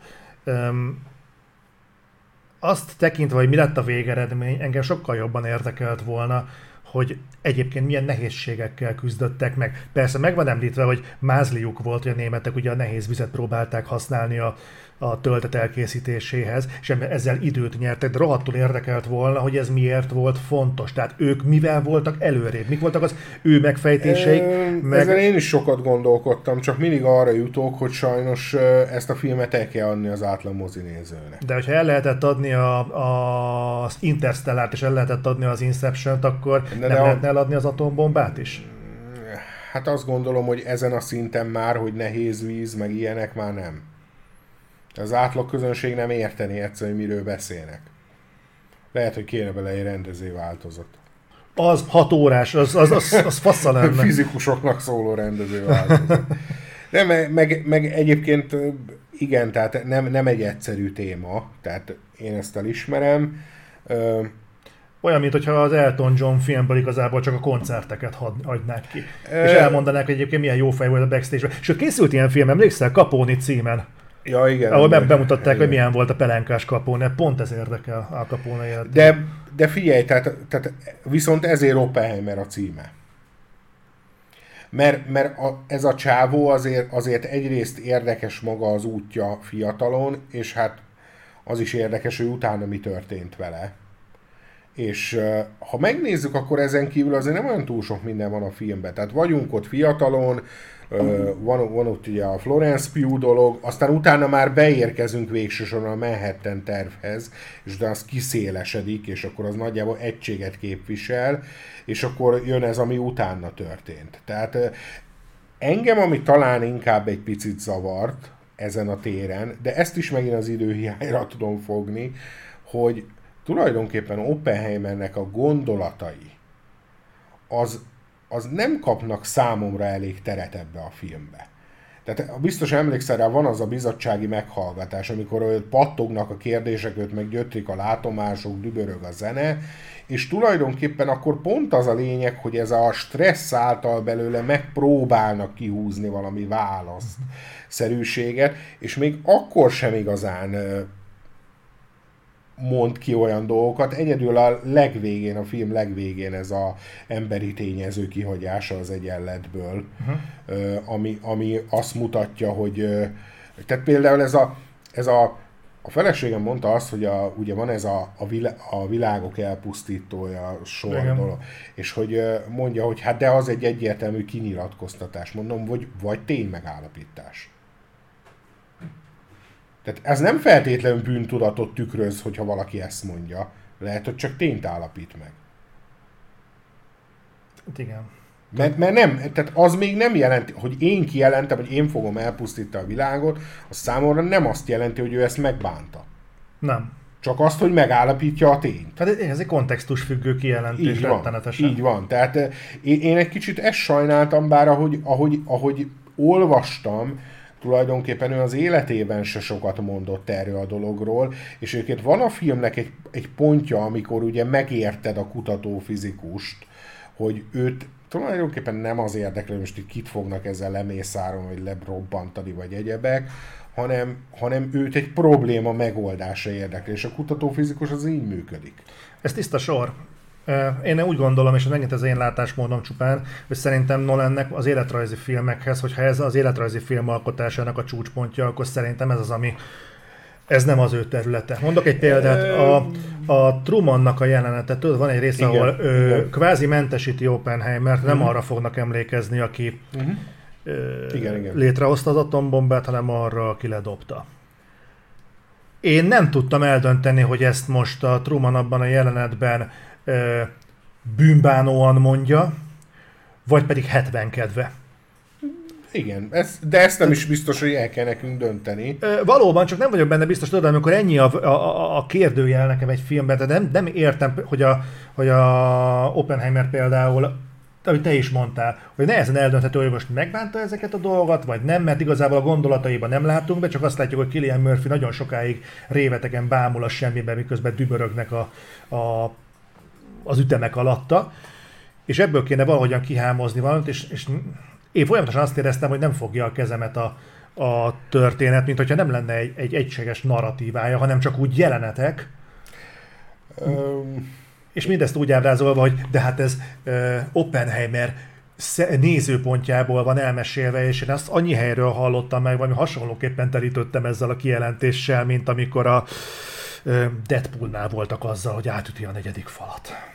Én úgy fogalmaznék, hogy szerintem nem Nolannek az életrajzi filmekkel van baja, hanem, hanem szerintem akinek nem tetszett az Oppenheimer, annak lehet, hogy a fizikusok életével van baja.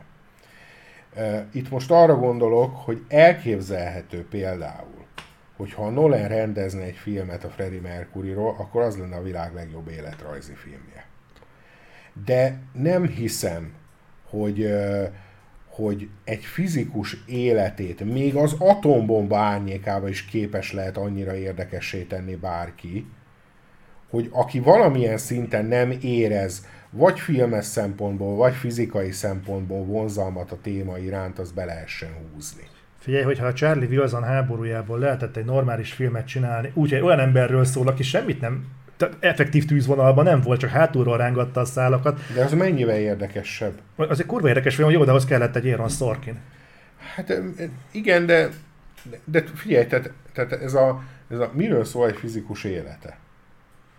Képletek, kísérletek, ilyenek. Most Az- az- rettentő sztereotíp de, de, vagyok. tényleg, de tényleg ennyi nagyjából, tehát, tehát ez a, ez a és ráadásul még ez a, ami el is hangzik a filmben, ami egyébként full igaz, hogy, hogy a matematikai egyenleteket meg kiszámítják mással, mert ahhoz meg nem értenek annyira. Tehát, Ebben az értelmezésben ez elég de, hangzik. de, de nem, De az- egyébként ebben van logika. Jó, de- tehát, tehát egy egyenletet a meglévő elméletek alapján felállítani, az egyáltalán nem ugyanaz, mint kiszámolni. Jó, de hogyha van ember, akinek az élete ebből az egész átlagok kivétel, akkor az talán pont az Oppenheimer. A felelősség miatt meg őt nagyon meghurcolták a végén. Ez egy másik ilyen dolog volt, hogy én nem éreztem fajsúly különbséget a között, hogy létrehoz az atombombát, meg hogy meghurcolják azért, mert ő kommunista. Vagy kommunista influencia ez, alatt volt. Ez pontosan ugyanaz, mint a, mint a veteránok kérdése. Tehát Amerika háború, egy ren- lengetjük az öklünket, egy nap kétszer rázzuk meg az amerikai zászlót a ház előtt, aztán utána három év múlva majd tüntetünk a háború ellen, mert elegünk van belőle, aztán amikor visszajönnek a veteránok, akkor is ülnek egy kuka mellett kirakva egy kalapot pénzért, akkor meg finoman elfordítjuk a fejünket, és néha egy kicsit le is köpjük őket. Azt a kísérletet azt hallottad, nem? Amikor valamelyik egyházi iskolában csináltak egy ilyen ö, társadalmi kísérletet, hogy ö, a diákokat összeszedték, és átvezényelték őket a kampusz udvarán, hogy előadás lesz arról, hogy ö, valamelyik, hogy a téma az, hogy egy zsidó szerzetest megvertek, és onnantól vándorként élt és kéregetett, és hogy ennek milyen elkölcsi tanulságai vannak, stb. erről lesz előadás. Csak hogy amit nem tudtak a résztvevők, hogy az udvaron, amin át fognak menni, valóban leültettek egy kéregetőt, aki, aki ott, ott volt a kalapjával. És azt nézték, hogy mindenki, aki átment az előadásra, majd visszajött az előadástól, senki észre se vette, oda se, oda se fordította a figyelmét, holott pont erről szólt a, a, a téma. Csak ez így, csak így visszakapcsolás erre az egészre, hogy valahogy így visszanyúlhat az elmélet a valósághoz. Meg hát az, azért tudod a másik fele meg az, hogy itt azért nem olyan egyszerű itt a, a mondani valóság. Tehát most így, így mindenki hirtelenjében rámegy erre a témára, akkor mit mond? Hát ha hallottál már embert, aki jobban utálja nálam Amerikát, az kevés van. De, de mit mond minden ember élből? Hogy az atombomba lerobbantása szörnyű vétek, történelmi vétek, minden. Hát azért ez nézőpont kérdése. Na most itt viszont én mondom azt, hogy itt azért, azért itt érdemes árnyalni a képet. Tehát azért nagyon sokan azért több történésztől is hallottam azt, hogy tulajdonképpen az való igaz, hogy a atombomba az állítólag azért nagyon sok száz ember életét is megmentette, amellett, hogy kioltotta, tehát, tehát fogalmazunk úgy, és nem csak amerikaiakét, japánokét is, mert ahogy mondták, a japán császár a japánok utolsó véréig harcolt volna. Tehát ezt, ezt is el tudom fogadni, ugyanakkor azért nézd meg most az ukrán-orosz háború vonalát, ugye itt is megy itt folyamatosan ezen a hisztizés, pedig azért őszintén szóval Amerikán kívül még senki nem használta ezt a fegyvert. Hm. Tehát ez a, a csukjuk vissza a szellemet a palaszba. Igen, és ezt mindenkinek elmondják ötször, miközben azért csak ők engedték ki. Ugyanakkor itt megint lehetne azt az ellenérvet hozni, hogy igen ám, de állítólag az oroszok is nagyon közel álltak hozzá, hogy megépítsék a sajátjukat. És onnantól kezdve a sztori már csak arról szólt, hogy kinek lesz előbb. Erre viszont mondhatnám azt, ami talán a filmben is elhangzik, hogy ha legyőztük a nácikat, akkor muszáj új ellenséget keresni. Szóval nem olyan egyszerűek ezek a morális kérdések, amiket felvet a film, az biztos. Ö, valóban, és ezek nagyon jók, és ezek, ezek engem személyesen ezek érdekeltek volna, nagyon engem rettentően érdekelt volna. Csak az a baj, hogy ez nem érdekli az Oppenheimert. Na, a, csak az Oppenheimert nem? Mi van, akkor, mi van, ha Nolan sem érdekelte annyira? Hmm, mi nem van? vagyok benne biztos, hogy ő, ő, ő, tehát lehet, hogy ezt a részét már ránk hagyta. Ez annyira egy... Ettől egy falnak megyek. De, de figyelj, Kihagytam valamit, bocs, tudod miért csináltam? Nem, Azért, nem, hogy serkentsem az, a szürke állományokat, De nem biztos, hogy ő ezt így szándék... Tehát nem vagyok benne biztos, hogy ez így szándékosan így lenyomná a torkunkon, hogy már pedig ezt neked kell. Azt gondolom, hogy ezt tovább lehet gondolni, hogyha valaki szeretné. Te nem muszáj tovább gondolni. Én, én azt gondolom, hogy nagyon sok mindent uh-huh. lehet ebbe ennek a film kapcsán elgondolni, megbeszélni. Például azért a filmben ott ugye benne van ez a és lehet, hogy de talán Tellerede az, aki negatívan nyilatkozik róla hmm. a, a, a meghallgatáson, és akkor ugye ezen rendkívüli módon megsértődik az Oppenheimernek a felesége, ugye a végén nem fog vele keze. Na most ugye, ugye a Teller tulajdonképpen az Oppenheimert nem azért bántotta, mert kommunista lenne. Nem azért bántotta az Oppenheimert, mert felelősnek érezte volna az atombombáért a Teller azt mondta, hogy egyszerűen ez az ember túl instabil ahhoz, hogy ő irányítsa az amerikai atomprogramot, és azt kell, hogy mondjam, hogy ebben meg valószínűleg igaza volt. De ez meg nincs benne a filmben. A, hát az... tulajdonképpen, e, e, tulajdonképpen nem szó szerint ezt mondja, de erre utal, hogy ő neki nem a kommunista vol, vol, nem létező hátterével van baja, ami miatt meg akarják kurcolni, hanem ő elsősorban emberként panaszkodik az Oppenheimerre, ami azért azt gondolom, hogy valahol tényleg érthető, mert, mert valóban egy elég ingatag, labilis ö, személynek van még a film által is bemutatva. Hát igen, de amikor surladása van a Tellerre, az leginkább a hidrogénbomba miatt van. E, igen. És nem azért, mert a, ott az autoritását kérdőjelezni. Persze, de azt... a megsértődés az, in... tehát az egy szakmai vita, de a megsértődés az ugye azon volt, hogy ugye a Teller volt ha jól tudom, az egyetlen fizikus, aki kvázi negatívan nyilatkozott róla. Uh-huh. Mindegy, nézzétek majd meg az Oppenheimert is, meg mind a kettőt. De ki fognak majd jönni vodra, tehát nem feltétlenül kell ezek moziban menni. Sőt, szerintem amennyi ideje bemutatták őket, szerintem ugyanannyi idő múlva lehet, hogy már vodra fog Hát ezek biztos, hogy soká fognak kikerülni. Gondolod? Igen. Ez, ebbe biztos vagyok. Ráadásul ezt a gyorsan vodra modellt, ezt azért már több stúdió is bejelentett, hogy ez a jövő év folyamán át fogják gondolni. De figyelj, mit tudsz arról, hogy az HBO az most megint változtatott a, a Maxnak a felépítésén, és átlag nem kerülnek bele a Discovery tartalmak? Nem tudom. Erről nem is hallottam őszintén, szóval, de én már HBO Max-et nem is tudom mióta nem láttam. Hát csak ez most nem, nem Néha így rámegyek, és aztán látom, hogy soha nincs rajta semmi új, úgyhogy... Minden, ezt mindenféleképpen uh, akkor majd menjetek neki, és remélem, minél többen ki tudjuk beszélni. Igen, Alcatraz, ez hétvégén nagyon-nagyon-nagyon alaposan ki fogjuk beszélni. Reméljük, hogy majd valahogy Balást visszatartjuk, hogy ne dumáljon bele mindenféle marhasságot. És akkor beszéljünk még egy, még egy dologról, ami mondtad, hogy oda nagyon-nagyon készültél. Hát, ez, pedig, ez pedig egy olyan téma, ami ami nekem is keserű pirula, mert valószínűleg az Otherworld-nek a munkásságára is derekasan ki fog hatni, ez pedig az írósztrájk. Tehát most, amit mondom, hogy én a saját nézőpontomból Szín, mit látom. Ne arra úgy, de bele kell, hogy javítsak, főleg a színésztrájk. Az írósztrájk az viszonylag irreleváns. De ők szim- szimpatizáns jelleggel vannak ott most, nem? Nem, nem, nem. nem. Hát mondjuk azt, hogy tulajdonképpen a követeléseik azok hasonló terepen mozognak, de külön lépett sztrájkba a szakszervezet. Jó, akkor még jobb a helyzet. Na, mondom, hogy mi az, ami engem az egészben zavar. Én, amit most, most jelenleg látok, az az, hogy azok a filmek, amiknek tudnak most elkészülni az íróknak a tüntetése miatt, azokat idén már biztos, hogy nem, de valószínűleg jövőre sem fogják tudni bemutatni, mert idén nem forognak, tehát ezeknek a jövőre esedékes bemutatása minimum kétséges. Ami azt jelenti, hogy nekünk például nem lesz lehetőségünk belőle tartalmat gyártani.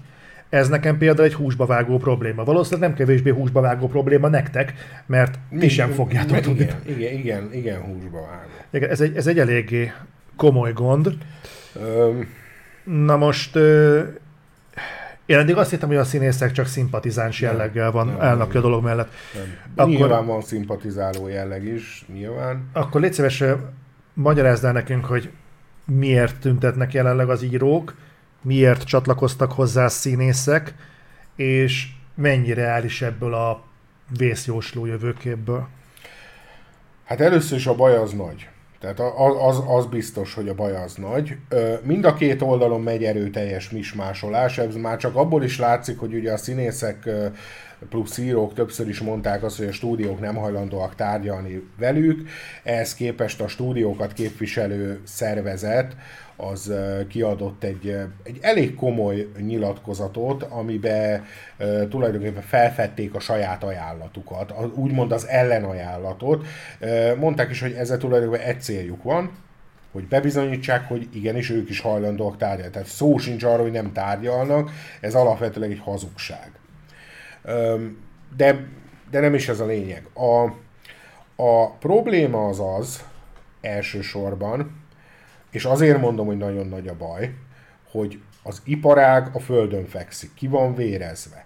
A Barbenheimer jelenség az egyetlen az, ami, ami egy komolyabb életjelet mutat hosszú idő óta. Tudom, hogy nagyon sokan írták, és valóban nem volt túl szerencsés a nyilatkozat, amit tett a Bobby Iger ezzel kapcsolatban, de azért egy, volt egy mondata, amire, amire nagyon érdemes lenne odafigyelni, a következő, hogy nem azt mondja, hogy nem jogos, de iszonyatosan rossz az időzítés. Na ebbe baszottul igaza van. Ha létezik rossz időzítés, az most van. Többen, többen azt mondják szakmai képviselők, hogy ha ezekkel a követeléseket 19-ben jönnek elő, akkor valószínű nagy részük cson nélkül átmegy. De most nincs abban a helyzetben a szakma. Én hallottam már például a színész szakszervezet elnökére, jó, de hát a, a, a Disney mennyit, kere, hogy a Disney 9 milliárdot keresett 19-ben. És idén csak azokat emlékeztetem, akik írogatják, hogy ők mennyire kiállnak a színészek meg az írók mellett, hogy két, a strike előtt két-három héttel pont tele volt az internet, még talán te is küldtél egy ilyen cikket arról, hogy eddig mennyi lehet a Disney idei vesztesége. Milliárd.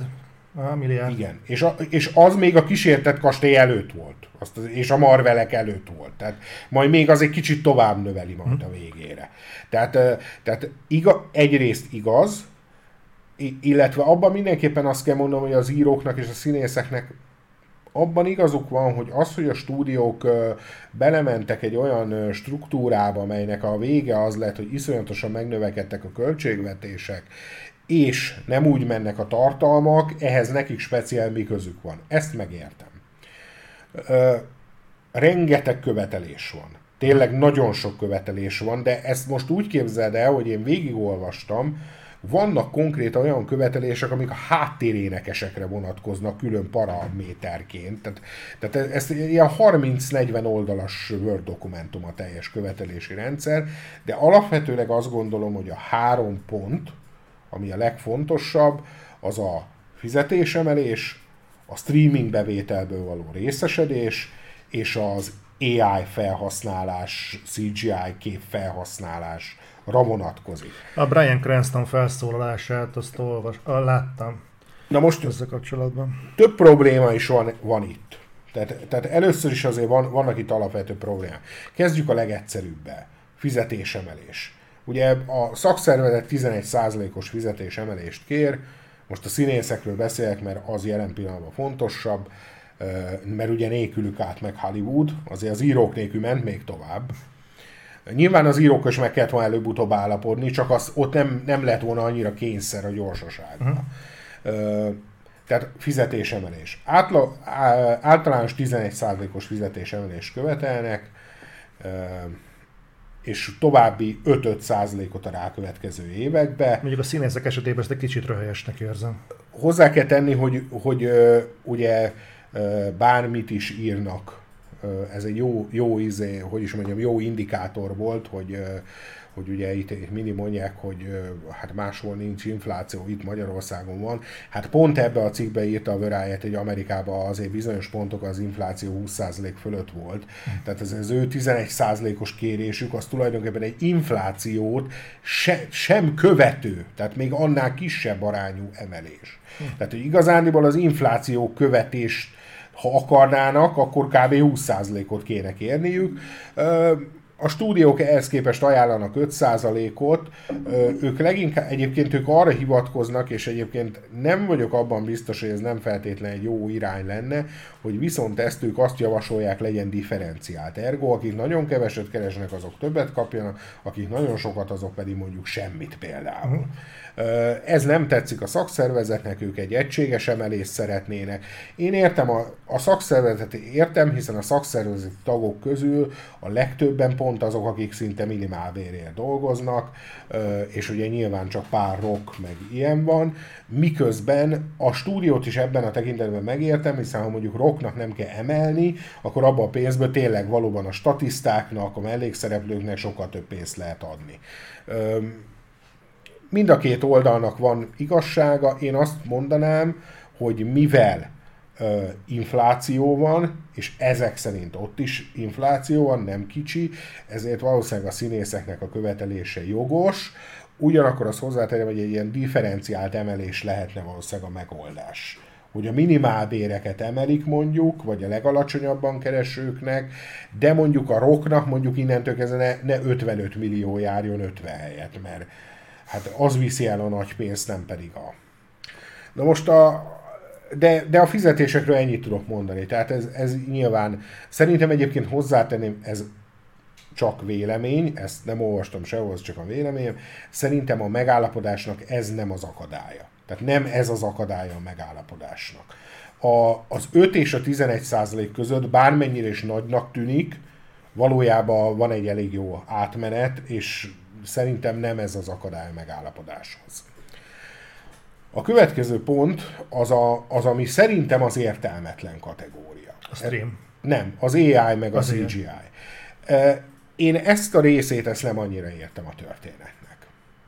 Ugyanis ugye a forgatókönyvírók azt mondták, hogy ugye hát AI-jal akarnak forgatókönyvet írni. Hát tessék jobban dolgozni. Aztán majd nem, tetszik, nem tetszenek tudni helyettesíteni magát egy AI-ja. Nézd, tudod, én nem értek a játékokhoz. De azt hallottam, hogy a játékiparban már megjelent ez a dolog, és viszonylag sok, hogy is mondjam, munkanélkülit teremtett, hogy például ilyen konceptártosokat kihelyettesítettek AI alkotta képekkel, meg ilyenekkel, és az a helyzet, hogy ez a fejlődés útja. Lehet, hogy nem jó út, de ez a fejlődés útja. A forgatókönyvírók megírnak egy forgatókönyvet, beadják a stúdióhoz, a stúdió, ugye ezt levédetik, a stúdió eldönti, hogy ő mennyit ajánl ezért, vagy egyáltalán kell neki. Ha kell, kötnek egy szerződést, a stúdió mondjuk kifizet neki, mondok valamit, 100 ezer dollárt, plusz még kapsz mit 50-et, ha film készül belőle, plusz még 50-et a 200 milliónál többet hoz. Ez egy szerződés. Mi a következő lépés a stúdió részéről, ugye főleg, ha jön az AI, azt mondja, megiratom én. Nem értem, hogy a forgatókönyvíróknak ebbe hol van beleszólása. Tehát Nyilván ő, elveszi ő, a munkájukat. Én értem, csak ez mi közük? Tehát én egy magáncég vagyok, egy magán megrendelő. Ja, értem, hogy mondasz. Tehát, tehát én innentől kezdve nem szerződtetek le egy forgatókönyvírót, mert van egy ai ami megírja.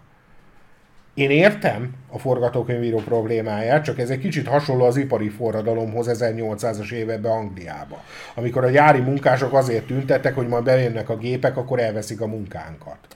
Figyelj, abból kiindulva, hogy a Brian Cranston-tól hallottam egyébként először ezt az AI vonatkozású problémázást, nem, nem is elsősorban, ez konkrétan nem hiszem, hogy a forgatókönyvírók problémája, szerintem a színészek fosnak attól, hogy az arcukat elkezdik az, Várj, az egy másik, arra is rátérek, csak én, én azt gondolom, hogy, hogy a legegyszerűbb annyi, hogy nagyon egyszerű a történet a James Cameron mondta azt, hogy majd akkor kezdjünk el aggódni, amikor egy AI által írt forgatókönyvet Oscarra jelölnek. Na, akkor gond lesz. De két oldalról van gond, mert a mi oldalunk is gond van, mert az azt jelenti, hogy egy gép meg tudja verni a mi képességeinket. Én a forgatókönyvíróknak az ezirányú problémáit értelmetlennek tartom. Ha bejön ez a dolog és működik, akkor senki nem akadályozhatja meg a Disney-t abban mondjuk például, hogy ő ne vegyen föl forgatókönyvírót a következő projektjéhez. De bocsánat, de ez nem egy kicsit egy olyan értelmezés, amit egyébként teljesen megértek, de ez nem olyan, mint hogyha azt mondanánk, hogy onnantól kezdve, hogy a számítógép egyszer megverte Kasparovot sakban, akkor innentől kezdve mostantól nézzünk számítógépeket, hogy sakkoznak egymással, hiszen egyszer már bebizonyosodott, hogy jobban teljesítenek, mint az emberek. De, tehát akkor jogos De. lenne mondjuk a Kasparovnak a felvetése, hogy ezt talán nem kéne propagálni, hiszen a... De ez nem propagálás, ez biznisz. Ez nem sport, ez biznisz. Uh-huh. Tehát, e, e, tehát ez pont olyan, mint hogyha most megnézted, amitől egyébként nekem okáthatnékom van, hogy a Tesco-ban megjelentek az önkiszolgáló pénztárgépek. Ó, én imádom, de én, én, én gáz vagyok. Én nagyon imádom, feszítő vasra és egesztő pisztolya, de, de, de ez pont olyan. Tehát ez pont ugyanolyan pont ugyanaz, tényleg a személyességet kiveszi, azt, hogy egy ember foglalkozzon veled, azt, hogy minél olcsóbb legyen az, hogy te kimész innen, még te is kubikoljál, hogy elpakolod a cuccot és fölpakolod, tehát mindent meg akarnak oldani, és azért, és, és Láttad, ahogy milliárdnyi Tesco dolgozó egyszerre sajdul fel és tábláival járkál körbe a Tesco előtt, hogy elveszik a munkánkat? Nem, mert egyelőre még ez nem veszélyezteti a Tesco dolgozóknak a munkáját. Abban a pillanatban, amikor ez majd megfordul. És akkor, akkor mi fog ma... történni? Majd egy hétig járkálnak táblával a Tesco előtt? Hát ha a tanárokat leszarják, akkor szerintem a Tesco kasszásokat is lefogják. Ennyi. Ez biznisz. Tehát ez, ez most kivételesen nem politika, ez biznisz. És innentől kezdve a Tesco addig fogja ezt csinálni, amíg azt nem, é- azt nem érzi, hogy ki tudja váltani az emberi munkaerő nagy részét.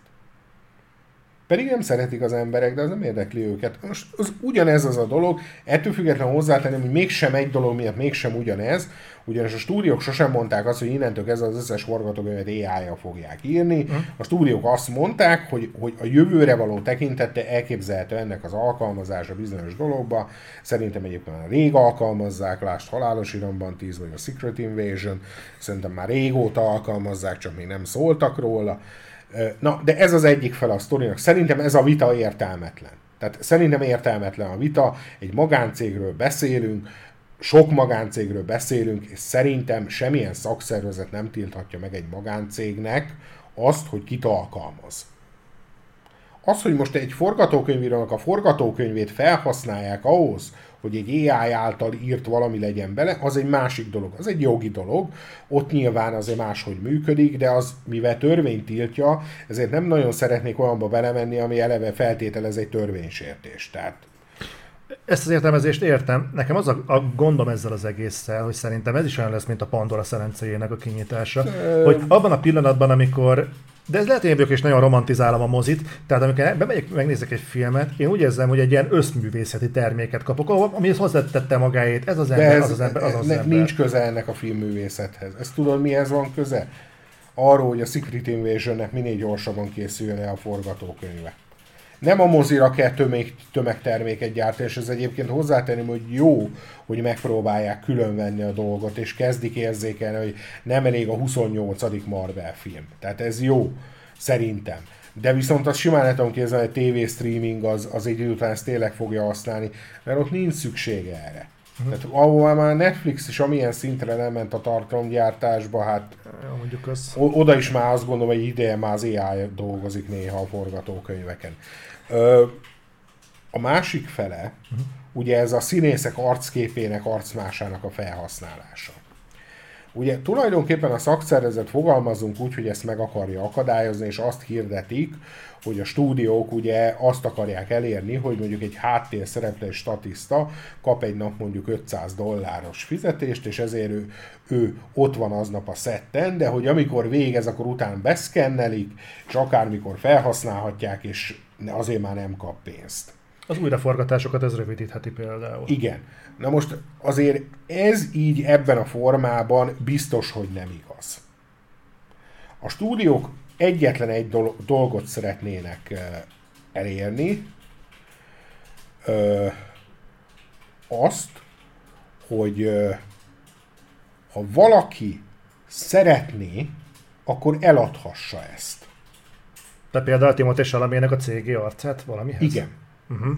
Tehát ők, ők ha, jól, ha jól emlékszek, a, a, ez a szervezet, aki tárgyal a stúdiók nevében, a következőt fogalmazta meg, nem tiltást akarnak, hanem ellenőrzött körülmények között való felhasználást. Uh-huh. Ékes példaként hozták föl, ugye, hogy a James Earl Jones nem olyan rég eladta a teljes hangminta készletét a Disneynek, hogy tudják Darth Vader hangját imitálni az esetleges sajnálatos halála után. És, a, és erre ők teljesen jogosan, én azt gondolom, hogy arra hivatkoznak, hogy hogy ha valaki szeretné, akkor miért ne tehetné meg? Tehát... ez nem olyan, mint egy ilyen, ö, ö, hogy van, mézes csali, vagy hogy mondják ezt a... Ért, értem, hogy mondasz, de most mondok egy példát. Mondjuk meghal a James Earl Jones. Remélem még nagyon Világos. soká, de meghal. Ha a lánya adja el majd tíz év múlva, akkor az mennyivel lesz különb? Semmivel, nyilván. Ő, és ő neki már valószínűleg nem lesznek érzelmi értékei ez a dologhoz, mert, mert most még esetleg a James Earl Jones mondhatta azt, hogy azt mondta Disney, adok egy milliót, és akkor azt mondta James Earl Jones, hogy adják kettőt, és akkor aláírok mindent. Uh-huh. Tehát ő még volt egy ilyen tárgyalási pozícióba. Valószínűleg a lánya már nem lenne ilyenbe, és főleg de mondok jobbat. Ugye a statisztákra azt mondták, hogy de hát, hogy megveszik olcsón, és utána nem hívják őket, csak használják a CJ. Oké, okay, rendben, értem a problémát. De fo- figyelj, kimegy bármelyik egyetem kampuszába a Disney, leállít egy ilyen szkennelőgépet, és kiírja, hogy 1000 dollárt kap az, aki beszkenneli magát, és utána használhatjuk háttérszereplőnek, figyeld meg, hogy sorbaállás lesz. Uh-huh. Az biztos, én is mennek egyébként. Tehát akkor most innentől kezdve miről beszélünk? Tehát teljesen jogos, amit a Disney mond, ellenőrzött körülmények között való felhasználás, nem pedig tiltás. Mert tiltani nem lehet szerintem ezt a dolgot. Egyébként szerintem attól azért még viszonylag messze vagyunk, hogy CGI által generált főhősök játszanak filmekbe. Uh, attól viszont meg már nagyon közel vagyunk, hogy megjelenjen a legújabb James Dean film. Ahhoz viszont elég közel vagyunk. É, na most én viszont nem látom azt a részt. Tehát én ezt az egész AI, CGI dolgot, ezt nagyon meddő vitának érzem, ugyanis mind a két társaság e- el szeretne kerülni félelemből egy olyan dolgot, amit nem fog tudni elkerülni. én is azt gondolom, hogy az ellenőrzött körülmények között való felhasználás az egy sokkal előremutatóbb dolog, mint a tiltás. Valóban. Mondok egy másik esetet. Ugye a sors tárcsájánál már láthattuk a megfiatalított Harrison Fordot. És én meg vagyok győződve az, az arról, hogy ha Harrison Ford nem 80 évesen játszaná a náci püfölő régészt, az kevésbé tűnne cringe-nek a vásznon, ö, mint így.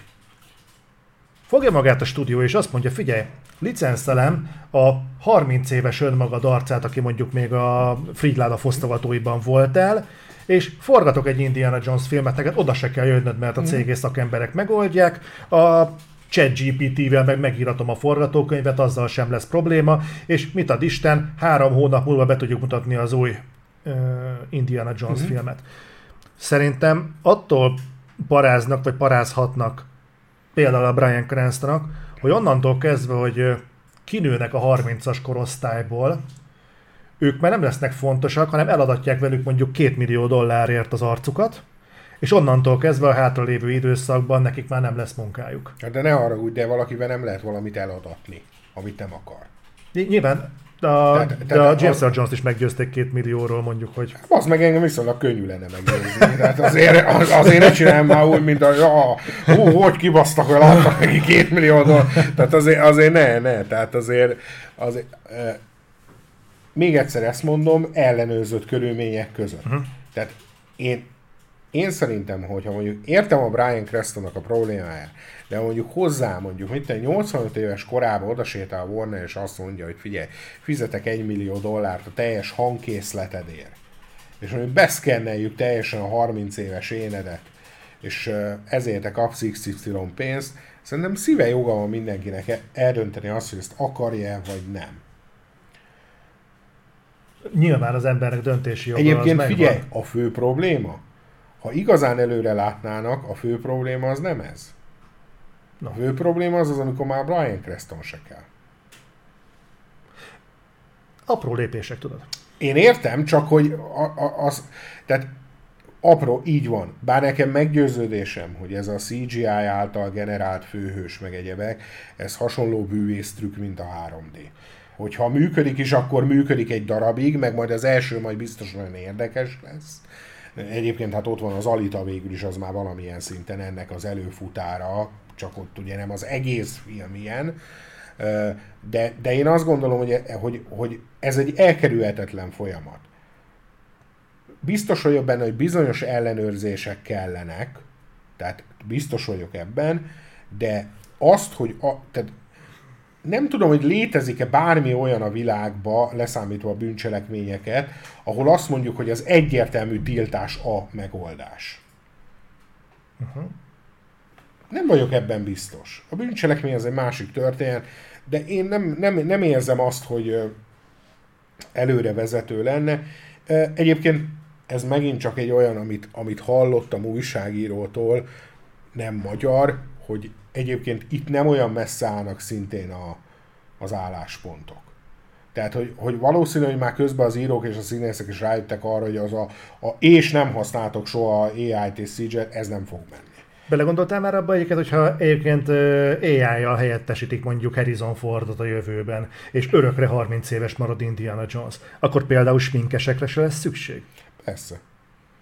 De hát, Ez így most esett le. de hát most, ér, érted, hát most ez van ez így. Hát ja, csak nem, nem, így ebből a szempontból nem csodálom, hogy egy De mondjuk Komoly szer- szerinted ez ez, az 1800-as évek végén hány bányász dolgozott, és ma hány bányász dolgozik? És hányat váltott ki gépek? mondjuk én úgy emlékszem, hogy voltak is bányász tiltakozások. És? Hát mondjuk sok minden nem történt, de aztán sokan reménykednek azért, hogy talán valami lesz. Hát abban reménykedni lehet, de azért, amíg egy magánüzlettel állunk szembe egy magánüzletnek, a kapitalizmusban nem lehet, ki, nem lehet azt mondani, hogy te ezt meg azt nem csinálhatod. Uh-huh. Na de mi, mi, egyébként én azt gondolom, hogy itt se állnak olyan messze az álláspontok, bár itt azért ezzel kapcsolatban eltérő információk láttak napvilágot, de, de, de az én véleményem az az, hogy tulajdonképpen ez a e kell, hogy fogadják előbb-utóbb ez a lehet használni csak ellenőrzött különböző. Egyébként teljesen logikátlan megtiltani azt, hogy Béla mondjuk eladja a saját képmását, és azt használják filmekben. Tehát ez teljesen logikátlan megtiltani. Ezzel nem csak a cégnek tiltom meg, hogy felhasználja, hanem Bélának is megtiltom, hogy eladja. Tehát ez egy teljesen logikátlan folyamat lenne. Egy, egyébként hozzátenném, hogy, hogy meg az a helyzet, hogy ez már ma is megy valamilyen szinten, hiszen már gyűrűk urában is az volt, hogy duplikálták az orkokat, és ott is, ha jól emlékszek, némi AI mechanizmus mozgatta együtt a rendszert. Uh-huh. Tehát, tehát azért, azért, azért már ennek a do- egy részét ezt azért már használjuk. Uh-huh. Na de, és akkor elérkeztünk a harmadik dologhoz, ami szerintem itt a leginkább a, hogy mondjam, megakasztja a rendszert, ez a streaming bevételekből való részesedés. Hát nem tudok erre mit mondani, egyszerűen ők pénzt kérnek, jogosan, nem jogosan, azt mindenki döntse el maga. Most erre mondhatná az egyszerbolti dolgozó, hogy ő se kap pénzt az eladások után, pedig amikor többet vesznek, többet kell dolgoznia. Tehát ez mindenki döntse el saját, hogy mondjam, vérmérséklete szerint, hogy igaznak tartja, vagy nem tartja igaznak. A probléma nem ez. A probléma az az, és, és bármennyire is ebbe az irányba vitték el, mert ugye a sajtó többek között ráüt arra a nagyszerű problémára, hogy bezzeg a Bob Iger az évente mennyit keres, miközben XY emberek csak mennyit Ez keresnek. Ez a legpopulistább megközelítés. Pontosan, és ráadásul erre mondta az egyik újságíró, hogy viszont ez a kapitalizmus általános problémája. És azt azért ne hisz, higgyük már el, hogy a kapitalizmus általános gazdasági problémáját majd a színész és a forgatókönyvíró sztrájk fogja megoldani, és az átlagember ezt leszarja konkrétan. Tehát, tehát ebbe talán nem kéne ennyire erőteljesen belemenni, hogy a Bobby Iger mennyit keres bezzeg évente. Egyrészt azért ő mégiscsak egy több milliárdos biznisznek az igazgatója, ami nem tudom hány forgatókönyvíróra igaz. Másrészt pedig egy nyugdíjból visszahívott csávó, akinek szerintem kb. azt mondták, hogy annyit írsz rá a csekre, amennyit te akarsz, hogyha visszajössz. Tehát, és ha már visszajön nyugdíjból, én is megkérném az árát, tehát azért ezt is tegyük hozzá. Bocsánat, zárjában hozzátenném, hogy azért ebből a szempontból tisztelem a Disney-t, ez nem semmi belátás kellett, hát hogy bizony. akkor kezdjünk ezzel bizony. valamit, mert ez az irány nem jó. Bizony, de kell is honnan összeszedni, mert most tényleg derékig ér a szar minimum, ha nem nyakig. Ö, szóval, szóval nem tudom, a streaming ugye, ugye egyrészt veszteség van Hollywoodba, nem működik a dolog, másrészt belementek a streaming háborúba rendkívül nagy költések mellett gyorsított ütembe, itt jött be, amit előbb mondtam, hogy megjelentek olyan piaci szereplők, akiknek nincsen anyagi korlátjuk, mert például az Apple-nek meg az Amazonnak nincsen, leszarja, hogy óriásiak a veszteségei, nem is foglalkozik vele, és sokkal nagyobb cégekről van szó, mint mondjuk a Disney. Uh-huh. És tulajdonképpen a streaming dolog kapcsán azt hiszem, hogy az teljesen logikus, hogy ezek az emberek szeretnének pénzt. Ezen én nem is vitatkoznék. Egyébként, ha jól veszem észre, a stúdió sem annyira vitatkozik. A probléma a következő. A Disney saját állítása szerint, de nagyjából ezt mutatják a számok, negyed évente körülbelül másfél milliárdot veszít a Disney Pluson. Az szép. Ezt hogy szeretnék pontosan, hogyha leosztanák a színészek között? Mindenki befizet? Egyébként ez már régebben is érdekelt, hogy a pluszból mindenki akar részesülni. Pontosan ez a, a pontosan ez a, a tárgyaló feleknek a problémája, hogy ez nem megosztás, ugyanis a színészeknek a javaslata, hogy két százalékot kapjanak a bevételből. Na most a, a, a stúdió vezetőknek meg a problémája az az, hogy ugyan bevétel van, de haszon nincs. Ergo, ha ők most kifizetnek 2%-ot a bevételből, csak még nagyobb mínuszuk lesz, miközben nincs pluszuk, és azért most már a Disney-től és a Warner-től is elhangzott az, hogy bizony a streamingnek a megtérülését most már hosszú évekre teszik. De ellátják ennek a perspektíváját, mert azért... Ö... Szerintem már nem.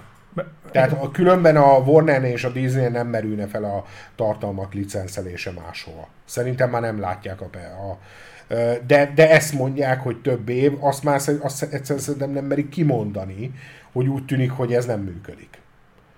Egyébként hozzátenném, hogy azért egy, egy piaci szereplő van, ahol működik, ez a Netflix. Tehát a Netflixnek van pozitív bevétele, hozzátenném, őt is nagyon érinteni ez a két százalék, mert egyébként a megtérülési aránya a Netflixnek, tehát a haszonkulcs, az nem túl magas.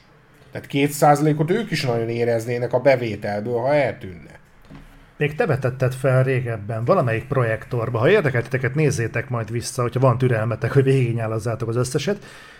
De ott volt szó arról, hogy a mozi és a streaming, a VOD, az közelíteni fog egymáshoz.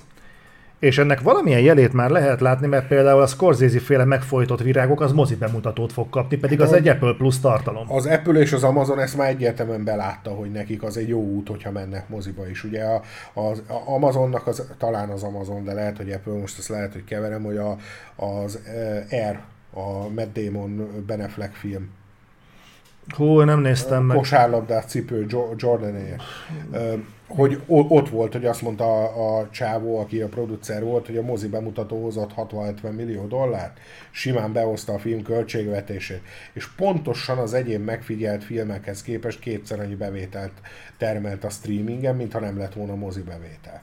Uh-huh. Vagyis nem lett volna a mozi bemutató. Uh-huh. Tehát az Apple és az Amazon elég egyértelművé tette, hogy nekik, nekik működik ez a, ez a először menjen moziba, azt majd utána.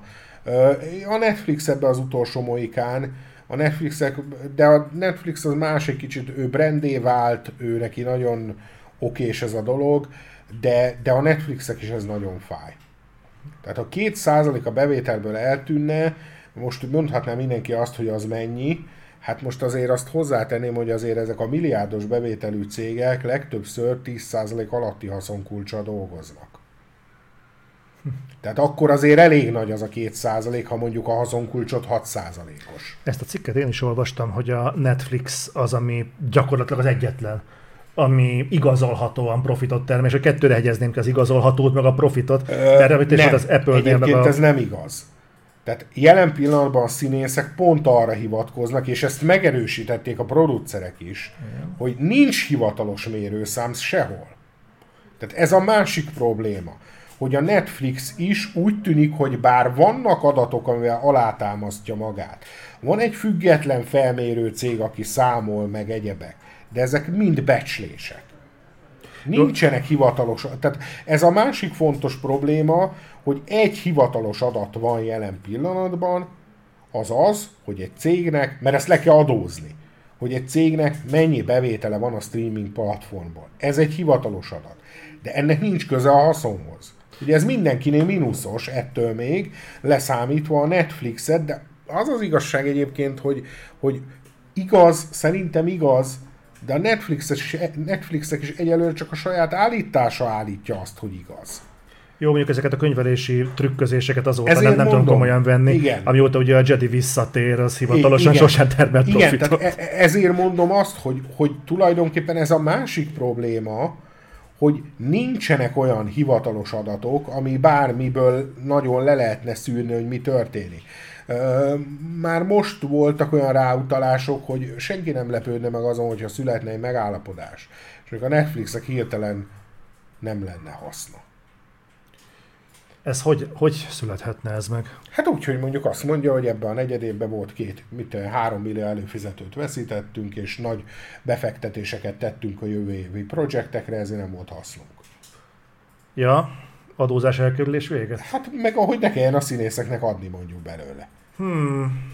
De valahol, valahol meg az a baj, hogy ez egy rendkívül jogos kérdés mégiscsak, ugyanis a többi stúdió meg tényleg jogosan mondja azt, hogy de baszki, Hát én ezért rengeteg pénzt fizettem, és egyelőre egy fillért nem láttam vissza. Akkor én miből adjak pluszt még, amikor így is veszteséges az egész iparág? Aha. Tehát, tehát azért mondom, hogy ez, ez egy ilyen faramúci helyzet tényleg. Hogy most akkor, így most akkor mi legyen. A stúdiók azt javasolják, hogy maradjon az eddigi dolog, hogy kapnak valamennyi részesedést, amit ugye több színész mondott, hogy lófasz, de hogy ezt a részét megemelik, tehát legyen nagyobb, és gyakrabban kapjanak részesedést, és egy független cég vizsgálja meg, amit mindkét partner elfogad, hogy mekkora részesedés jár melyik színésznek, de a stúdiók, ez az egy kérdés, amire azt mondták, ugye itt a színészek követelése a két százalék, ez az, amire azt mondták a, stúdiók azt, hogy ki zárt. Tehát itt nem azt mondták, hogy adunk egyet, nem azt mondták, hogy ki zárt. És ezt gondolom, hogy ez itt most a fő probléma, hogy ebbe a stúdiók nem hajlandóak egyezkedni. Valamilyen szinten megértem. Tehát ha a Disney Plus tényleg havonta fél milliárd mínuszban van, akkor minek akarok én még pénzt kiadni? Te látsz arra esélyt, hogy ez a kezdeményezés, hogy a Disney elkezdi módszeresen kilicencelni a saját belső tartalmait Igen. más felületekre, Abszolút. például Netflixre. Ez például az előszobája annak, hogy előbb-utóbb azt mondják, hogy srácok, az a helyzet, hogy a Disney Plus nem, hogy nem termel semmilyen bevételt, semmi pluszt. De ráadásul még többen tartják a markukat ezért az egészért, csak a fejfájást okozza semmi mást. Mi van akkor? Lelőjük az egészet a francba, kipróbáltuk, nem jött össze, pénzt viszont tudunk termelni. Egyébként Disney Plus nélkül is, licenszeléssel. Bocsáss meg, egyébként a stúdióknak ez az egyik másik problémájuk, hogy ezt is mondták, hogy ugye azt mondták a, a színészek, hogy 2%-ot akarnak a bevételből. Például a Disney, talán pont a Disneynek az egyik képviselő fel, felvetette azt, hogy ha mondjuk ők licenszelik a Mandalórit a mhm. Netflixre, akkor a Netflix fizet két százalékot, miközben nem is a Netflix a gyártó? És a Netflixnek nagyon sok ilyen tartalma van egyébként. Bocsánat, egy kicsit le vagyok lassulva, mi ezzel a probléma? Hát az, hogy, az, hogy ugye itt arról van szó, hogy a filmstúdió fizessen a színészeknek. Igen. De mi van, ha a streaming platform és a filmstúdió nem ugyanaz? Ja, mert a Netflixnek És a Netflixnek a nagyon ah. sok licenszer tartalma van. Lásd például a, a öngyilkos játék, hogy mi ott a az a koreai sorozat, ami olyan nagy siker lett? A Squid Game? Vagy az, az, az. Na, hát az például nem Netflix gyártás. Azt megvették, licenszelték. De mondjuk ugye most ott van például a Netflixen a, vagy például ott van az HBO most a Netflixes Marvel sorozatok. Bocsánat, a Disney Plus-on. Meg most a sírhandművek megjelent a Netflixen. Na most, hogyha ez előre megy ez a folyamat, és biztos vagyok, hogy előre megy, mert különben nem vetnék föl, akkor mi lesz? A Netflix miért fizessen 2%-ot az ő bevételeiből, mondjuk a sírhandművek nézettsége után, aminek a gyártása az égvilágon semmi köze nincsen. Hát ez nem egy letisztázó dolog, de annyira nem is bonyolult, tehát két lehetőség van, vagy a Netflix fizet ebben az esetben, vagy a Disney, vagy a Warner. De a Disney meg azt mondja, hogy ha, de, de várjál, mert a színészek azt követelik, hogy a streaming bevétel 2%-át kérik. Ez az előfizetési díj. Hm? Ehhez nincs köze viszont akkor a Warnernek. Köze van a Netflixnek, de a Netflixnek azt mondja, de nem én vagyok a gyártó. Hiába te vagy a színész, aki szerepelsz benne, nem én vagyok a gyártó. Ez Nincs nem, közöm hozzá. Ez nem ugyanaz az eset, mint amikor albérletbe mész egy lakásba, és akkor azon pamparászna valaki, hogy most nekem kell fizetnem a fűtésszámlát, vagy az, aki... És te még nem hallottál ilyenről, hogy hányan pamparásznak ilyenen? Mert én sok ilyen albérletes problémáról hallottam, hogy mondjuk az ajtó kiszakad a keretből, és akkor problémáznak, hogy most a tulaj fizeti ki, vagy az, akinél történt, vagy attól függ, milyen szerződés van, tehát... Ilyen helyzettel speciál nem találkoztam. De én, például, én igen, tehát hogy, hogy, hogy értem a stúdióknak is az érveit, hogy ez egy nagyon olyan terep, ami most még kidolgozatlan, és nem nagyon tudjuk, hogy hogy menjünk ezen végig. Értem a színészeknek is az érveit, hogy ők pénzt akarnak, és megalázónak tartják a egy-két centes dolgokat, úgyhogy de, de megértem a stúdiókat, hogy amikor veszteséges, akkor nem akarnak a bevételből adni. Tehát ezt megértem. Egyébként itt valaki, láttam a chatbe fölmetett, hogy a Netflix nem tudná megcsinálni ezt a részvényesek miatt.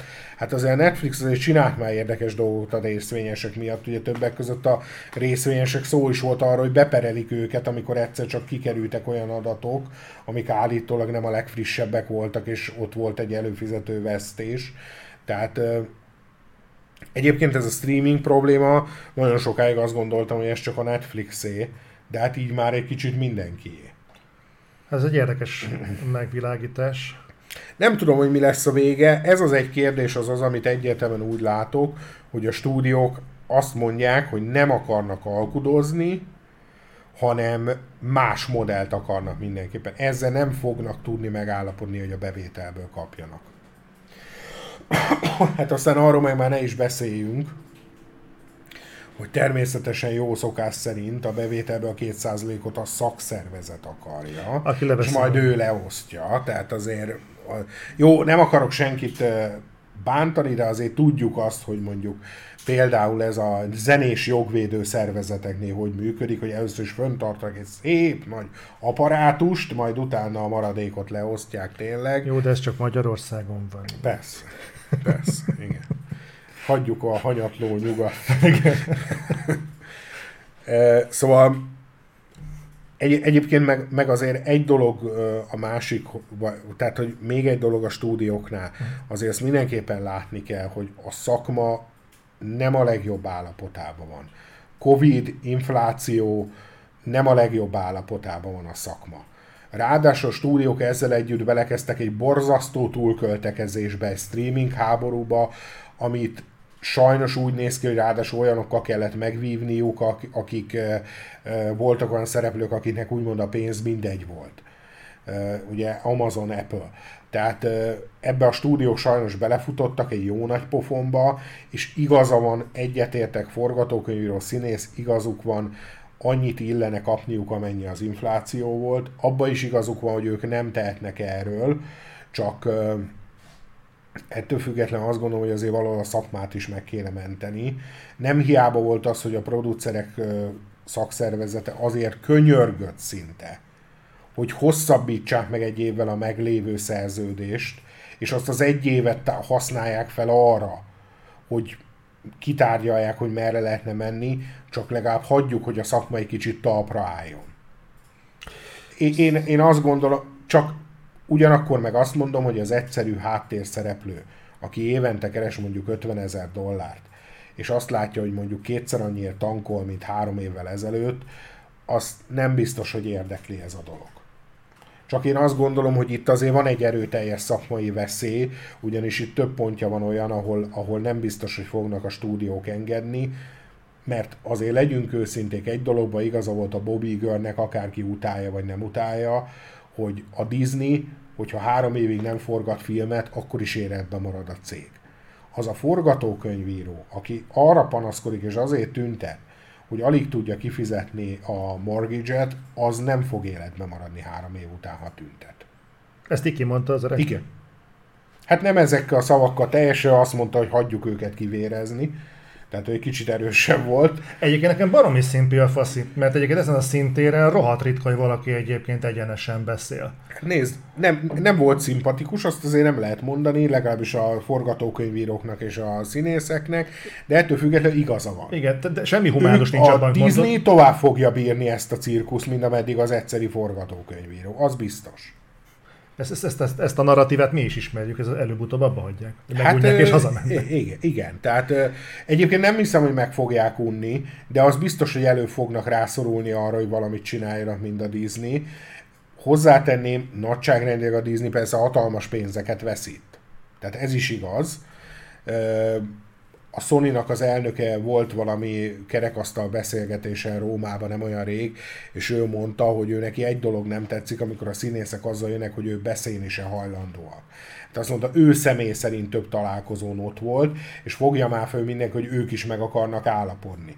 Csak mellette jelen pillanatban földön fekvő szakmát kéne legalább térdre állítani, mielőtt megpróbálunk még több vért leszipolyozni róla. Uh-huh. Hát erre mondták azt a színészek, hogy a Bobby Eagernek nem kell akkora fizetést adni, ja. és akkor megint kezdődik ez a cirkusz előről. Nem tudok kinek igazat adni a történetbe. Én, én azt mondom, hogy az volt nagyon okos, és az lett volna egy nagyon okos hozzáállás, hogyha tényleg ezt egy évig parkolópályára tenni. Egyébként egy év jót tett volna annak is, hogy kiderüljön, hogy mi lesz a streaminggel. Mert most azért ebben kapcsolatban több kérdőjel van. Egy záró gondolatot felvetnék pont ezzel kapcsolatban. Te mit látsz reális kifutásnak? És hagyjuk az optimista, pessimista narratívát. Mi az optimális kifutása ennek az egésznek szerinted, és ennek mi lesz a hatása még a egy, a, nézve. még egy apróságot megjegyeznék, hogy az előző író sztrájk az novembertől februárig tartott, az négy hónapos volt, ugye ezen még belül vagyunk.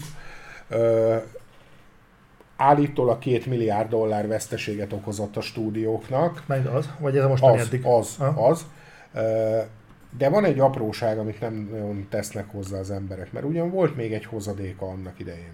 Igen. 40 ezer munkahely szűnt meg Ameriká a filmekhez kapcsolódó munkahely. És ide nekem a rozsdás bököt, ha most megállapodás lesz ekkora fizetésemeléssel, megint rengeteg munkahely meg fog szűnni. És azért hozzátehet még egy dolgot, a színészíró Panda azt mondta, hogy ők 150 ezer munkahelyért harcolnak. A Variety felmérése szerint világszinten viszont 50 millió munkahelyet érinthet ez a problémakör. Tehát, Húha. tehát azért, azért ez, ez, ennek azért vannak hozadékai ennek a dolognak. Én megmondom, hogy szerintem mi van. Szerintem a stúdiókat egy dolog zavarja baszottul, hogy nincsenek tárgyalási pozícióba. Tehát most ők be vannak szorítva a sarokba, nincsenek tárgyalási pozícióba. Nem tudnak mit mondani. Tehát, tehát a következő tárgyalás, a színészek azt mondják, sztrájkolunk, amíg nem adjátok meg. Jó, de mi ennyit adnánk. Sztrájkolunk, amíg ezt nem adjátok meg. Nincsenek tárgyalási pozícióban jelenleg. Nincs aduászuk. És szerintem ezért valószínűleg tartom azt, hogy szeptember-október körül ez változni fog, mert egyrészt azért, azért azok, akik azt mondják, hogy hogy tehát szeptember-októberre érzem azt a színészeknél és a forgatókönyvíróknál, hogy azért már elkezdődik egy olyan hang is, hogy gyerekek azért csak jobb kevésé dolgozni, mint semmiért. Ugye ezek szerződésesek. Tehát ugye itt nincs munkahely, nem a magyar típusú sztrájkról beszélünk, itt nem jár fizetés. Tehát, tehát ez az egyik fele. A másik fele meg az, hogy azért a stúdiók még tudják csúnyává tenni ezt a történetet. Hát például előszerződések vannak a szeptemberi showrunnerekkel, a szeptemberi showkezdésekkel. Uh-huh. És mi van, hogy mondok egy nagyon egyszerű példát, mi van, hogyha a Warner mondjuk besétál az amerikai polgári bírósághoz mondjuk 30-40 ilyen szerződés, és mondjuk beidézi mondjuk a showrunnert, hogy mit tudom én, a 9-11-nek a showrunnerét beidézi, hogy akkor arról volt szó, hogy te akkor szeptember 6-tól szállítod ezt a sót, én nem nagyon látom, hogy itt lenne, akkor nekem ezen volt 80 millió dollár veszteségem. Aha, hogy a berendelt filmekre perelnének? Igen.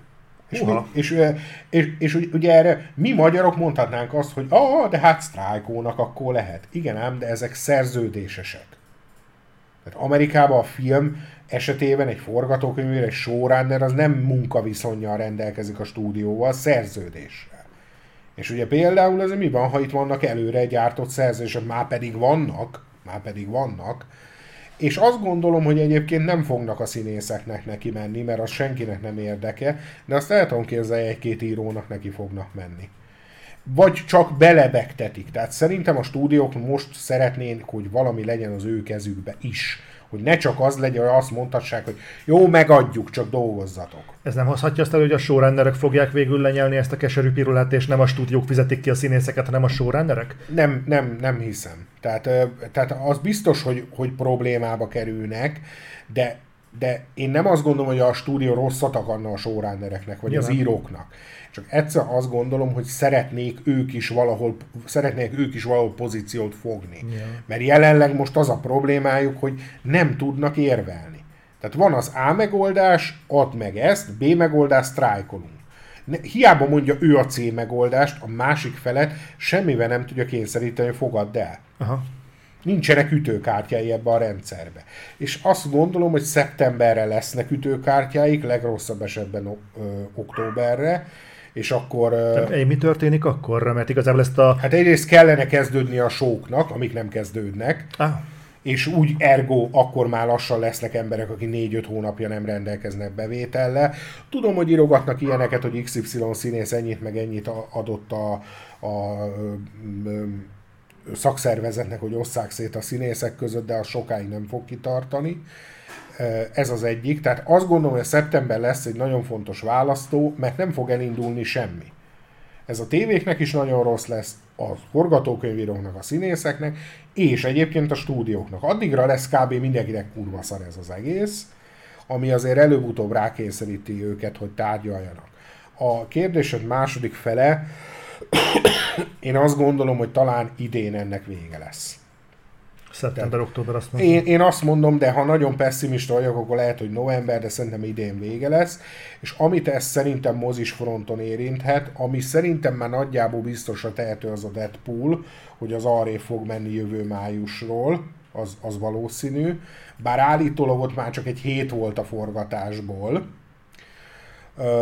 Illetve ami, amit még én valószínűsítek, amiről lehet hallani, hogy a Beetlejuice 2, de hát ez mondjuk kit érdekel kategória. A Gladiátor is biztos, hogy ugye az novemberre volt. Tehát az szinte biztos, hogy az átcsúszik 25-re. Azt túl csúszhatna messzebb is egyébként. Igen. Mást viszont én azt gondolom, hogy ha idén megállapodások születnek, akkor más talán nem érint. Lehet-e pletykákat hallani, hogy a Dűne 2 átcsúszik jövőre? Szerinted ez megtörténik? Szerintem én, én azt gondolom, két ok, három okom van rá, hogy nem.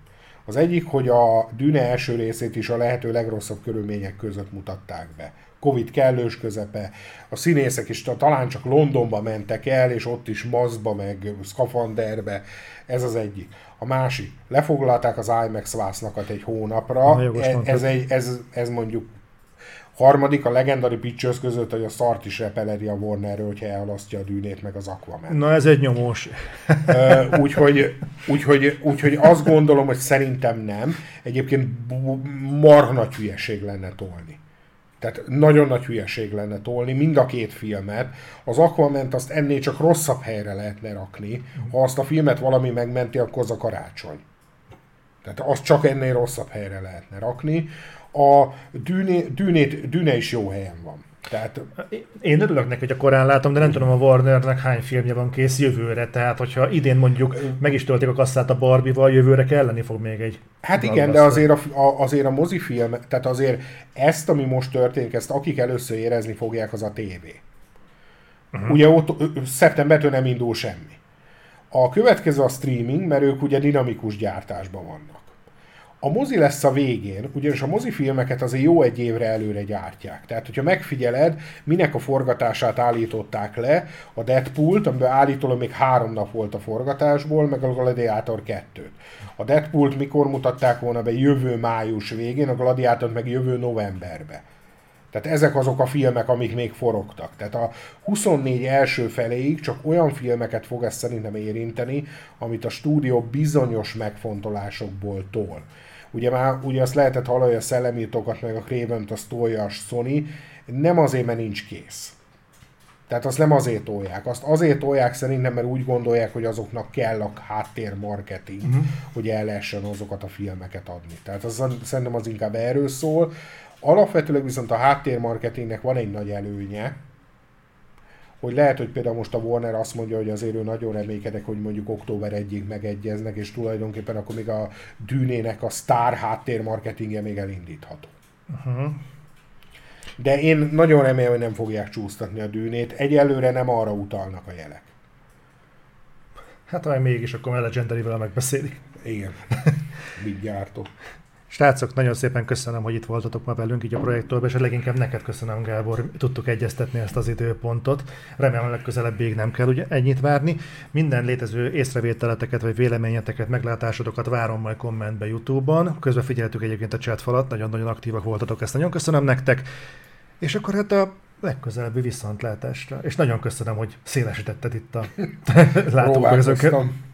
Sziasztok! Sziasztok!